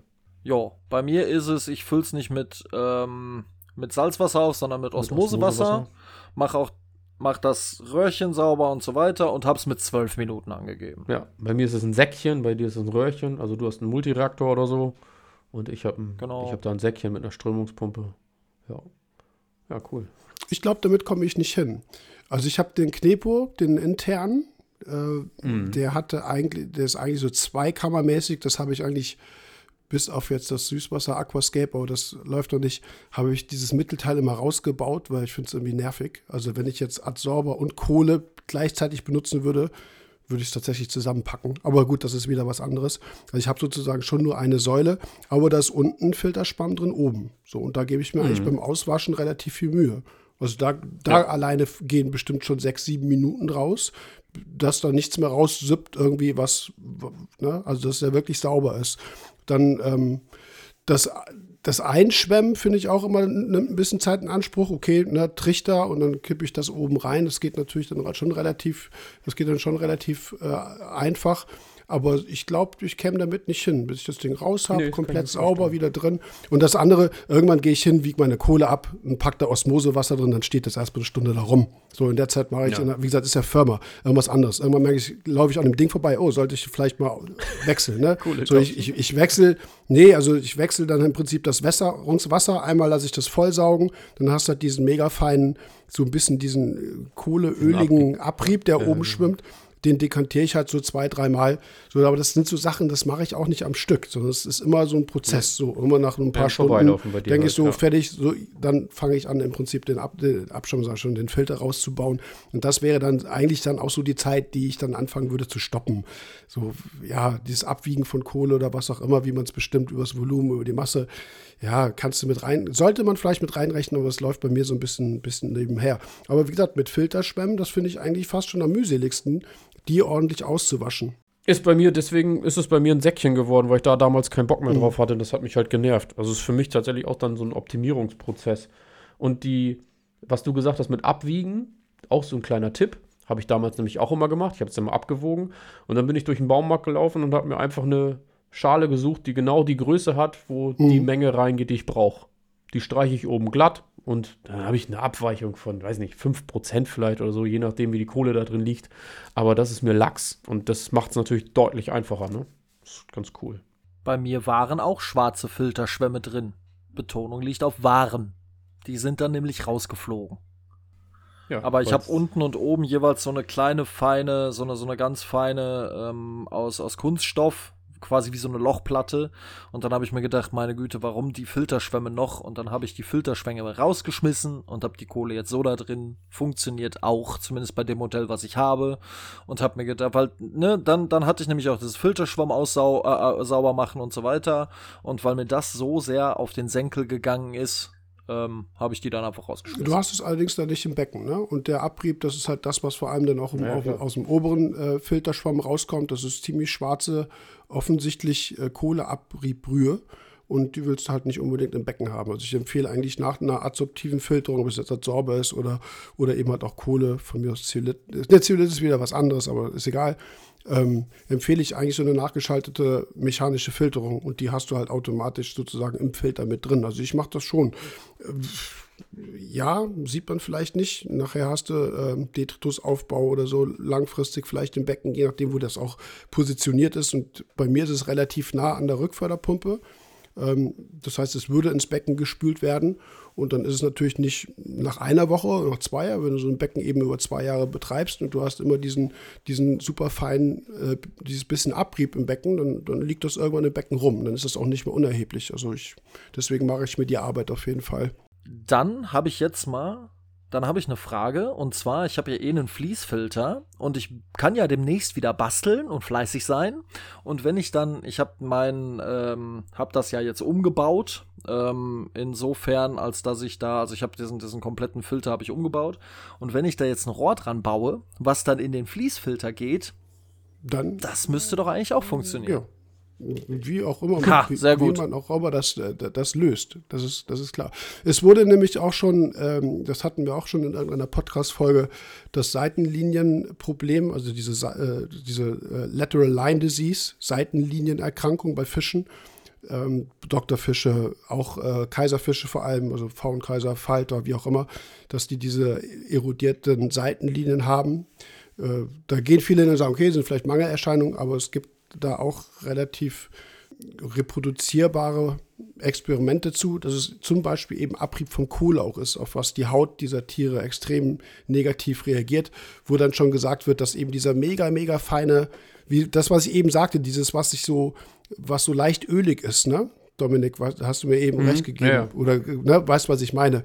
Das ist halt super ja, fein. Und das kann sich eben halt in, die, in, in diese Neuro neuronalen Rezeptoren, in diese Poren sozusagen reinsetzen und das ist halt nicht gut. Also tatsächlich macht es schon Sinn, finde ich, auch dahingehend dafür zu sorgen, dass man diesen super feinen Abrieb nicht, nicht wirklich im Freiwasser hat, weil manche Fische da möglicherweise äh, empfindlich darauf reagieren. Also ich finde es schon, wie gesagt, wichtig, dass man das macht. Wie man es macht, spielt keine Rolle, aber so eine mechanische Nachfilterung finde ich da eigentlich immer wichtig. Ja. Wisst ihr, was ich noch, wo ich ganz neugierig drauf bin, das Thema Wasserwechsel. Oh ja. So, soll ich anfangen? Mach mal. Mach mal. Wasserwechsel inklusive Absaugen. Das heißt, wenn ich jetzt sage Absaugen, gut, ich habe jetzt viel Sand weggesaugt, aber man saugt ja auch dann Mulm ab und man saugt ja vielleicht auch mal hinten in der äh, im Überlauchschacht saugt man ja mal ab und man saugt vielleicht auch mal das Technikbecken ab. Also so, das meine ich mit mit im Allgemeinen mit ähm, mit Absaugen. Und dafür brauche ich, und das kam relativ gut hin, weil ich mache das immer am selben Tag, ziemlich exakt 1,5 Stunden für alles. 1,5 Stunden. Nein, wie viel Wasser? Ach so, ähm, etwas über 100 Liter. Ja, okay. Soll ich was sagen? Ja. Fünf Minuten. Maximal. Ich mache ja keinen Wasserwechsel in dem Sinne. Ich sauge nur ab und das mache ich wirklich im Technikbecken. Da habe ich mir auch so einen gebogenen PVC-Stab gemacht. Das mache ich einmal die Woche. Und das geht so schnell. Ich glaube, das Schlimmere daran ist das Reinigen der Behälter danach die scheiß Eimer immer sauber zu machen. Das. Absaugen, wie gesagt, da habe ich mir mittlerweile auch mein kleines Röhrchen für gebaut, was mittlerweile echt gut funktioniert. Also ich habe gut Sog und es ist nicht zu groß. Und das, äh, da bin ich in zwei Minuten mit durch. Und dann Eimer durchspülen und sauber machen. Das dauert dann nochmal eine Zeit. Ich trockne die dann auch noch ab, weil ich immer keine Lust habe, die nassen Eimer irgendwo rumstehen zu haben. Aber das ist eine 5-Minuten-Sache, ist echt gut. Ja. Aber es sind dann halt auch nur maximal, ich sag mal, boah, 10 Liter schaffe ich eigentlich nicht. Ne? Ist wirklich nur Technikbecken sauber halten und ab und an mal, habe ich jetzt gar nicht mehr, aber ab und an habe ich nochmal den, den Schlauch ins äh, große Becken gehalten, weil da so Kotecken waren, wo sich dann die Strömung gesammelt hat und dann konnte ich da wirklich von dem, hatte ich glaube ich auch schon mal gesagt, von dem Schokodog, der kackt immer in die gleiche Ecke oder die Strömung sammelt sich immer in der Ecke. Dann, da, dann sauge ich das noch einmal ab, aber das dauert da wirklich, keine Ahnung, 20 Sekunden ist das Ding durch. Ne? Ja. Also ich gebe dir da recht, die Vorbereitung zum Wasserwechsel, also von mir aus auch Ansetzen von Meersalz, was auch immer man tut, und auch nachher dieses, dieses mhm. Saubermachen. Das ist eigentlich das, was die meiste Zeit klaut. Ja. Wasser rein und äh, raussaugen, wieder reinpumpen, ist, finde ich, auch so. Easy. Das genau. Gerade mit einer Routine, wenn man weiß, okay, hier ist die, hier ist die Steckdose für die, für die Pumpe, mit der ich das jetzt wieder reinfülle. Das sind diese Automatisierungen, die dann auch recht schnell greifen. Aber dieses, dieses Putzen danach, das, das stimmt. Wir sind ja heute in der Tippecke, ne? ich habe auch mal Meerwasserwechsel gemacht. Ich habe noch einen kleinen Tipp. Jetzt sagt ihr beide, nee, komm, hör auf mit dem Scheiß, haben wir im Vorgespräch drüber gesprochen. Aber ich habe eine ähm, smarte Steckdose für meine Pumpe, die das Wasser wieder ins, also die mein Auf, also die mein angesetztes Wasser zurück ins, äh, ins Technikbecken pumpt. Und die habe ich äh, Alexa gesteuert. Dann sage ich einfach Pumpe an, Pumpe aus, weil ich festgestellt mhm. habe, ich habe so oft keine Hand mehr frei und müsste den Stecker ziehen oder einen Schalter belegen. Äh, das hat mir unglaublich viel gebracht. Ja. Nee, komm hör auf mit dem Scheiß. so geil. Christian kommt schon immer rein und sagt, Pumpe an! Ja, die Steckdose ist gerade nicht drin. ja. Ja, das wäre vielleicht was, wo man irgendwie aufpassen muss, wenn man sowas irgendwie voll angeschlossen hat, inklusive fertigen Meerwasser für den Routinewasserwechsel, den man irgendwie automatisieren will. Und dann haut man eben das falsche äh, Codewort raus. Codewort und, das, raus ja. und, die ganze Geschichte geht los, ne? Nee, würde nicht passieren. Also ich habe mir damals mit PVC eine Leitung gemacht, die ich äh, ins Technikbecken hängen kann. So wie man von, von früher, oder gibt es ja immer noch, Eheim hat doch auch so eine gebogene kleine PVC-Leitung für, also für die Absaugung aus dem Becken oder eben mhm. auch die Einspülung ins Becken. Und das habe ich mir einfach aus 25er PVC gemacht. Und wenn ich damit durch war, habe ich die immer wieder an die Tonne zurückgehängt. Also von daher mhm. konnte da nichts passieren. Ja. Ich meine, es gibt ja auch genug Leute, die sagen, Höhewasserwechsel, warum und so weiter. Gibt es ja auch eine Podcast-Folge zu. Ähm, ich werde es weiterhin machen, alleine weil mein Gewissen findet das gut, dass ich das mache. Gehört für mich irgendwie dazu, wird sich wahrscheinlich auch in diesem Leben nicht ändern. Das ist ja auch okay. Also es kann jeder entscheiden, wie er will. Und vielleicht auch nicht. Ich hatte ja in der letzten Folge auch zum ähm, äh, in der Podcast-Frage, glaube ich, von Wolfgang war es auch so nur so diese beiläufige Bemerkung gemacht, dass es eben Situationen gibt, gibt wo du nicht drum rumkommst. Ne? Also ja. jetzt auch, äh, heute habe ich wieder eine Analyse bekommen, der äh, hatte allerdings, hat mir jetzt noch nicht geantwortet. Äh, das, das, der kann ich garantieren, dass er keinen Wasserwechsel macht und äh, einfach nur Ballingsalz ins Becken gibt, ne? Weil Natrium war hoch, Chlorid war hoch und der Rest ist im Prinzip im Keller, bis auf Kalzium, was du natürlich misst oder auf Magnesium und separat nachdosierst. Aber das sind eben Dinge, wenn ich eben so eine, so eine Stabilisierungsmethode für ein Kalkhaus wähle, kommst du nicht drum rum. Schadstoffbelastung und so weiter. Also, aber es soll jetzt hier nicht das Thema sein, aber manchmal hast du das eben. Dann hast du zum Beispiel Beckenstart oder du klebst viel, hast Alu im Becken oder was auch immer.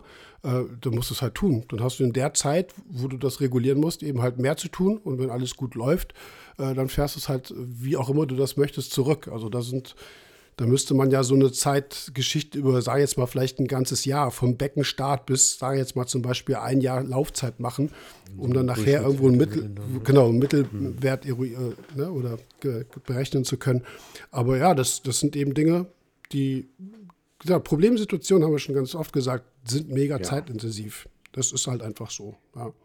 Klar. Ich habe aber gerade noch einen Tipp für Leute, die jetzt das Hobby noch nicht so lange betreiben und ich weiß noch ganz genau, wie das beim Anfang, am Anfang habe ich für einen Wasserwechsel noch viel länger gebraucht, schlicht und ergreifend, weil ich ähm, nicht wusste, wie viel Salz muss denn jetzt da rein, weil klar, man kann das ausrechnen und so weiter und dann habe ich mir einfach eine Tonne gekauft, in diese Tonne passen mhm. ziemlich exakt 120 Liter, ja. bei 110 Litern habe ich mir einen Strich gemacht, habe das also ausgelittert, habe einen Strich dahin gemacht, habe dann kurz geguckt, wie viel Salz kommt da rein, 2, schlag mich tot Kilo. Und ähm, das messe ich jetzt einfach ab, kipp das da rein und dann bin ich plus minus 50 bis 100 Gramm schon dran und dann justiere ich noch einmal nach und dann ist gut. Ich habe auch früher mit einer Spindel gearbeitet, kam damit dann nicht so gut klar, habe mir einen Refraktometer gekauft, finde das deutlich komfortabler. Allerdings muss da auch, also das, das alleine diese zwei Umstellungen haben mir locker in dieser Zeitersparnis, boah, bestimmt 20 Minuten bis eine halbe Stunde haben mir, hat mir das gebracht. Dicke. Ja, und das Justieren kannst du zur Not ja sogar noch im Becken machen. Genau. Also Wasserwechsel würde ich jetzt auch sagen, das ist was, was das kontrolliere ich jetzt auch nicht, weil mhm. du weißt ja eigentlich, was du tust. So, ich messe dann halt im Becken dann einmal die Woche, wie gesagt, nach. Aber das, was soll da passieren? Das ist wie gesagt in der Routine. Du weißt, ja, so und so viel Salz ergeben die, die Salinität auf das Volumen und fertig. Ne? Genau, weißt du halt ja irgendwann. So, wollen wir mal aufsummieren ich, ich wäre noch nicht fertig. Ich hätte jetzt noch Sachen, die passieren können. Das also das, das können, kann ich mal eben zusammen. Ja, kann ich ja mal so runterrattern. Also nicht so runterrattern, aber mal so ein bisschen beschreiben, weil bei dir ist ja auch eine Menge passiert. Genau, also ich habe so ein paar Zeiten genommen und zwar nach eurem Besuch hatte ich drei Zwergkaiser. Diese Zwergkaiser musste ich fangen und ich habe mir dann eine Fischfalle gekauft und habe dann diese Zwergkaiser gefangen und habe dann ziemlich exakt pro Zwergkaiser zwischen 40 und 50 Minuten gebraucht.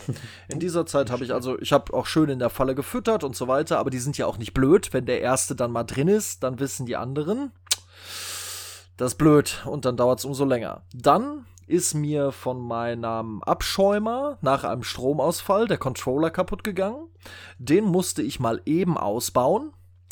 ähm, und wenn man Kabelmanagement zur heutigen Zeit noch kennt, der weiß, dass man eben ausbauen naja, äh, hat 35 Minuten gedauert.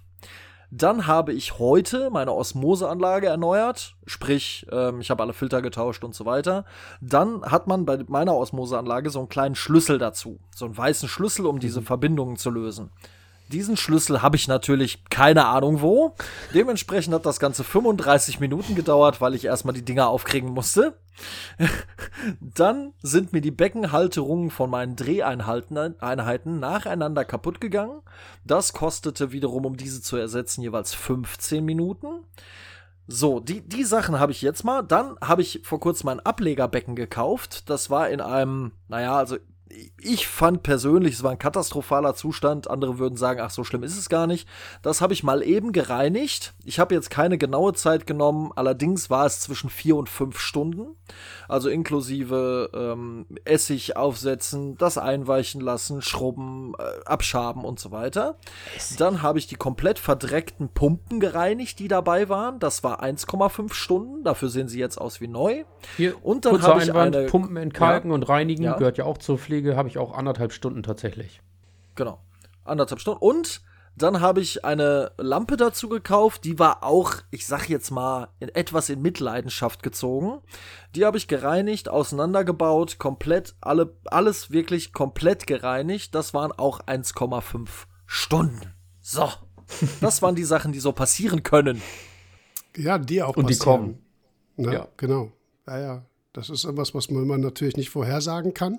Deswegen hat man es nicht auf dem Schirm, aber irgendwann sagt man ja ganz, oh, jetzt ist, jetzt ist alles sauber und ist Ruhe. So, und am nächsten Tag kommt wieder das nächste. Also es sind diese Dinge, die man einfach nicht ausblenden kann. Ah, und Moment, eine Sache habe ich noch, die habe ich vergessen, die habe ich überlesen. Ich komme ja so unglaublich gut an meinen Fließfilter ran. Dementsprechend dauert der Ausbau und das Erneuern von Fließ nur Eine Stunde und zehn Minuten. Krass. Also das, ist das auch irgendwas, was du aber in der Routine beherrschst? Wo du weißt, das und das muss ich jetzt machen, das muss ich lösen oder musst du erstmal Handbuch lesen und gucken, wie rum, weshalb, wieso?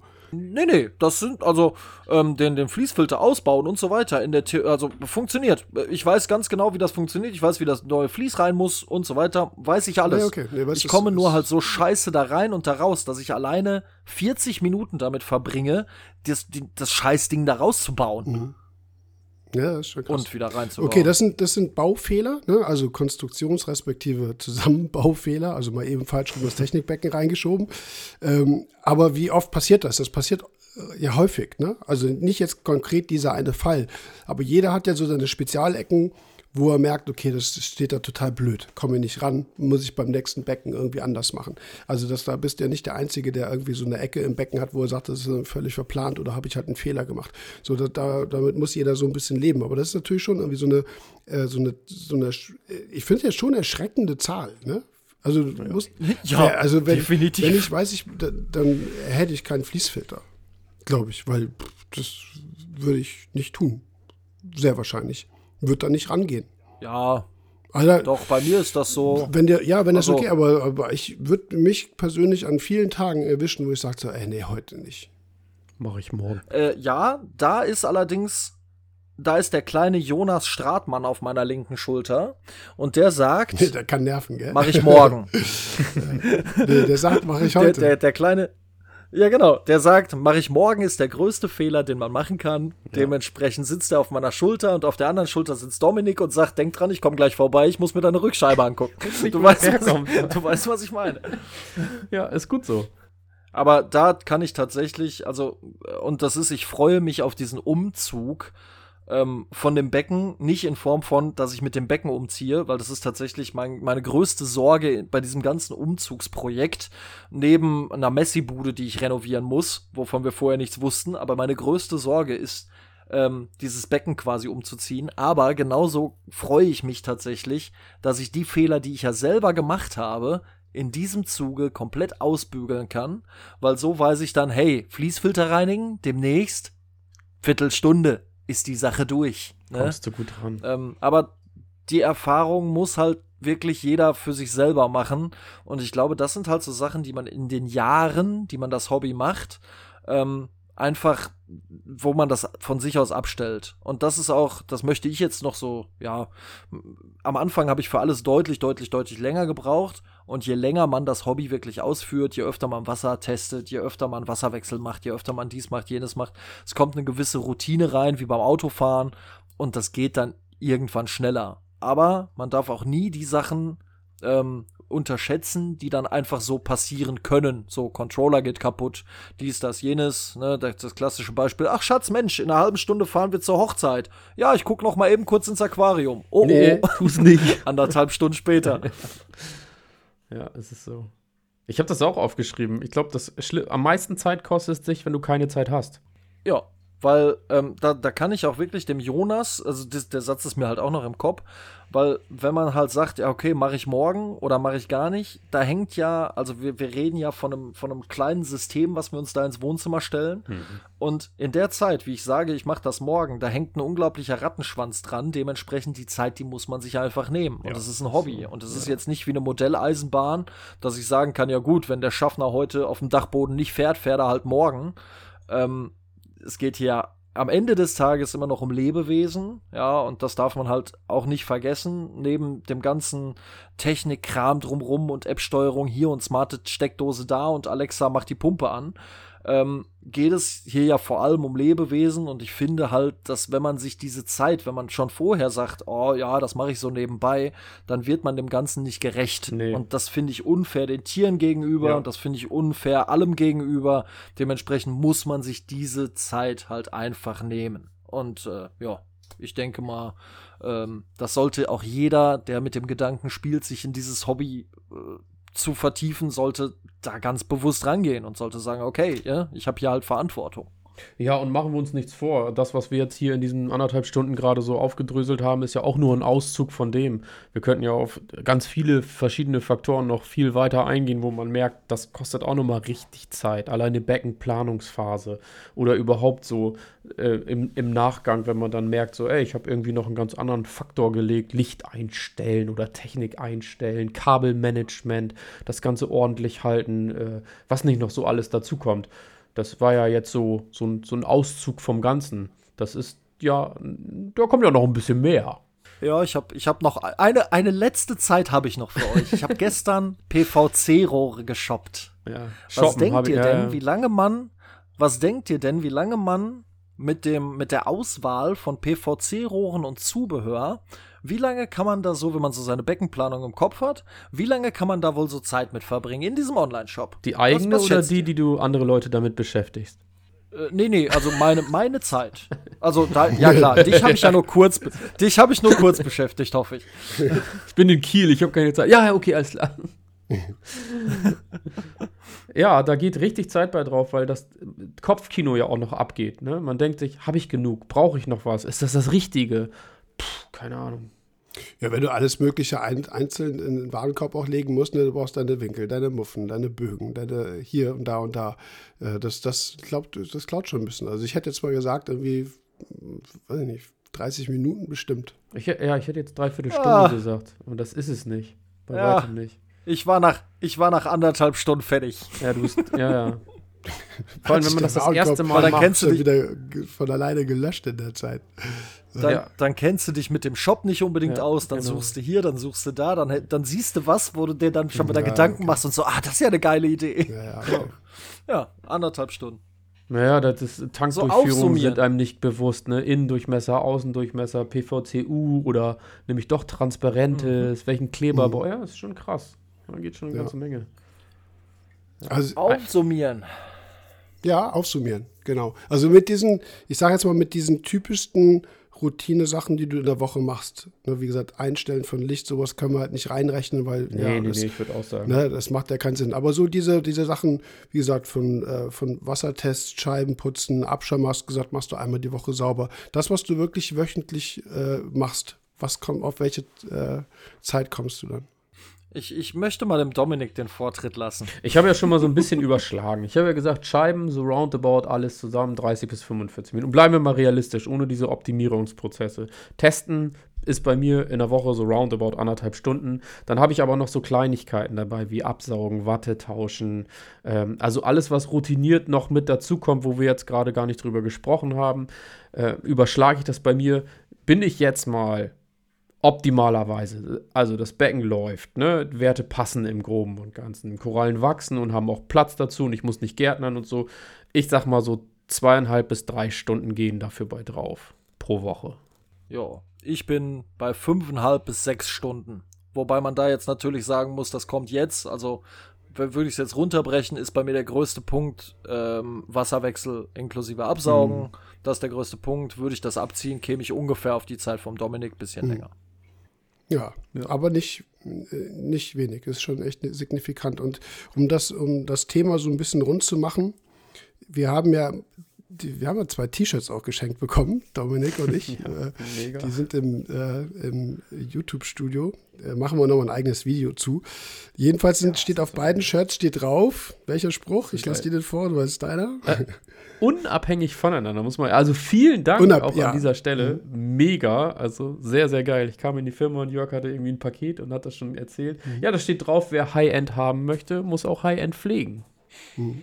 Das ist eben der, äh, der Punkt, wo man, wo man die Zeiten, die man investiert, nachher im Becken sieht. Also, wir reden jetzt nicht ja. von Ausnahmefällen, ne? irgendwelche Katastrophen, Sachen, die passieren, wo man mal eben 100% Wasserwechsel machen muss oder ja. was auch immer.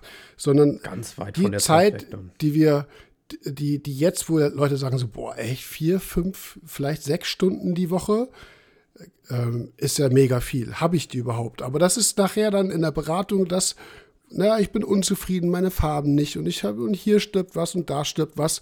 Und wenn du dann dieses Experiment machen würdest, dann glaube ich, wäre es nicht äh, selten, dass die Leute sagen so, ich mache wirklich eine Stunde. Ne? Und dieser, dieser Unterschied mhm. von drei, vier, fünf Stunden, die du mehr in der Woche am Becken was machst als der andere, das siehst du nachher auch. Das ist ein Qualitäts, ich will jetzt nicht sagen Maßstab, aber es ist auf jeden Fall ein Punkt, der wichtig ist. Ihr müsst schon einen extrem salzigen Daumen haben und extrem viel tatsächlich, sei jetzt wohl Glück haben, wenn ihr sagt, ihr kommt mit einer Stunde im, äh, in der Woche hin und alles läuft wirklich easy und perfekt.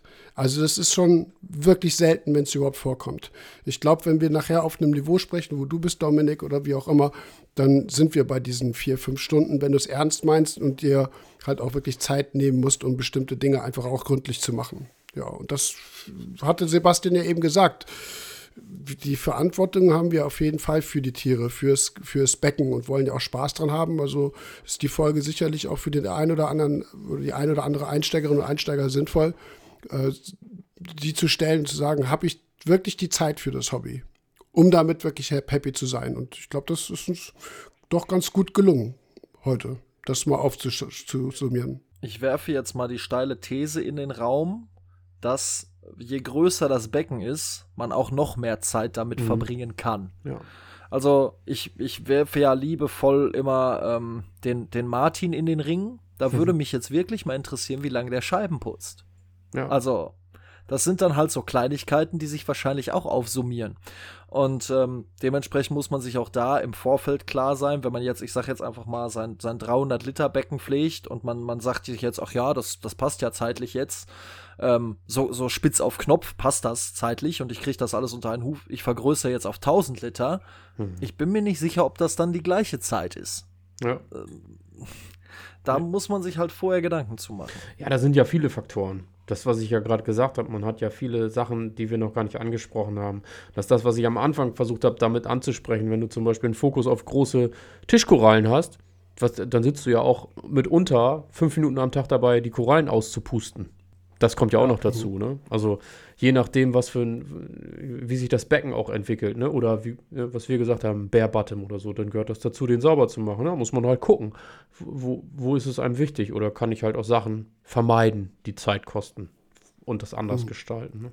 Also ein großes Becken muss nicht gleich zeitintensiver als ein kleines sein, will ich damit sagen. Was aber, wo du ja grundsätzlich äh, nee, bei nee, einigen Parametern recht hast ja, also, ne, wie gesagt, klar, äh, wenn ich, wenn ich einen Nano Bezug nehmend auf die Folge mit dem, mit dem Tobias, äh, bis wohin auch man immer Nano definiert, ähm, äh, ja, das, wenn ich das High-End haben möchte, dann ja, muss ich halt auch High-End pflegen und dann brauche ich High-End viel Zeit dafür. ja, stimmt. Ja, vielen Dank, Sebastian, dafür, dass du das sehr akribisch gemacht hast. Dominik, du natürlich auch. Aber ich glaube, Sebastian hat noch ein bisschen den, den, den Vogel abgeschossen mit allen möglichen kleinen Details. Ne? Ablegerbecken sauber machen. Äh, sehr, sehr geil. Ja. Gedacht. Vielen Dank dafür. Sehr cool auf jeden Fall. Und ähm, sehr gerne.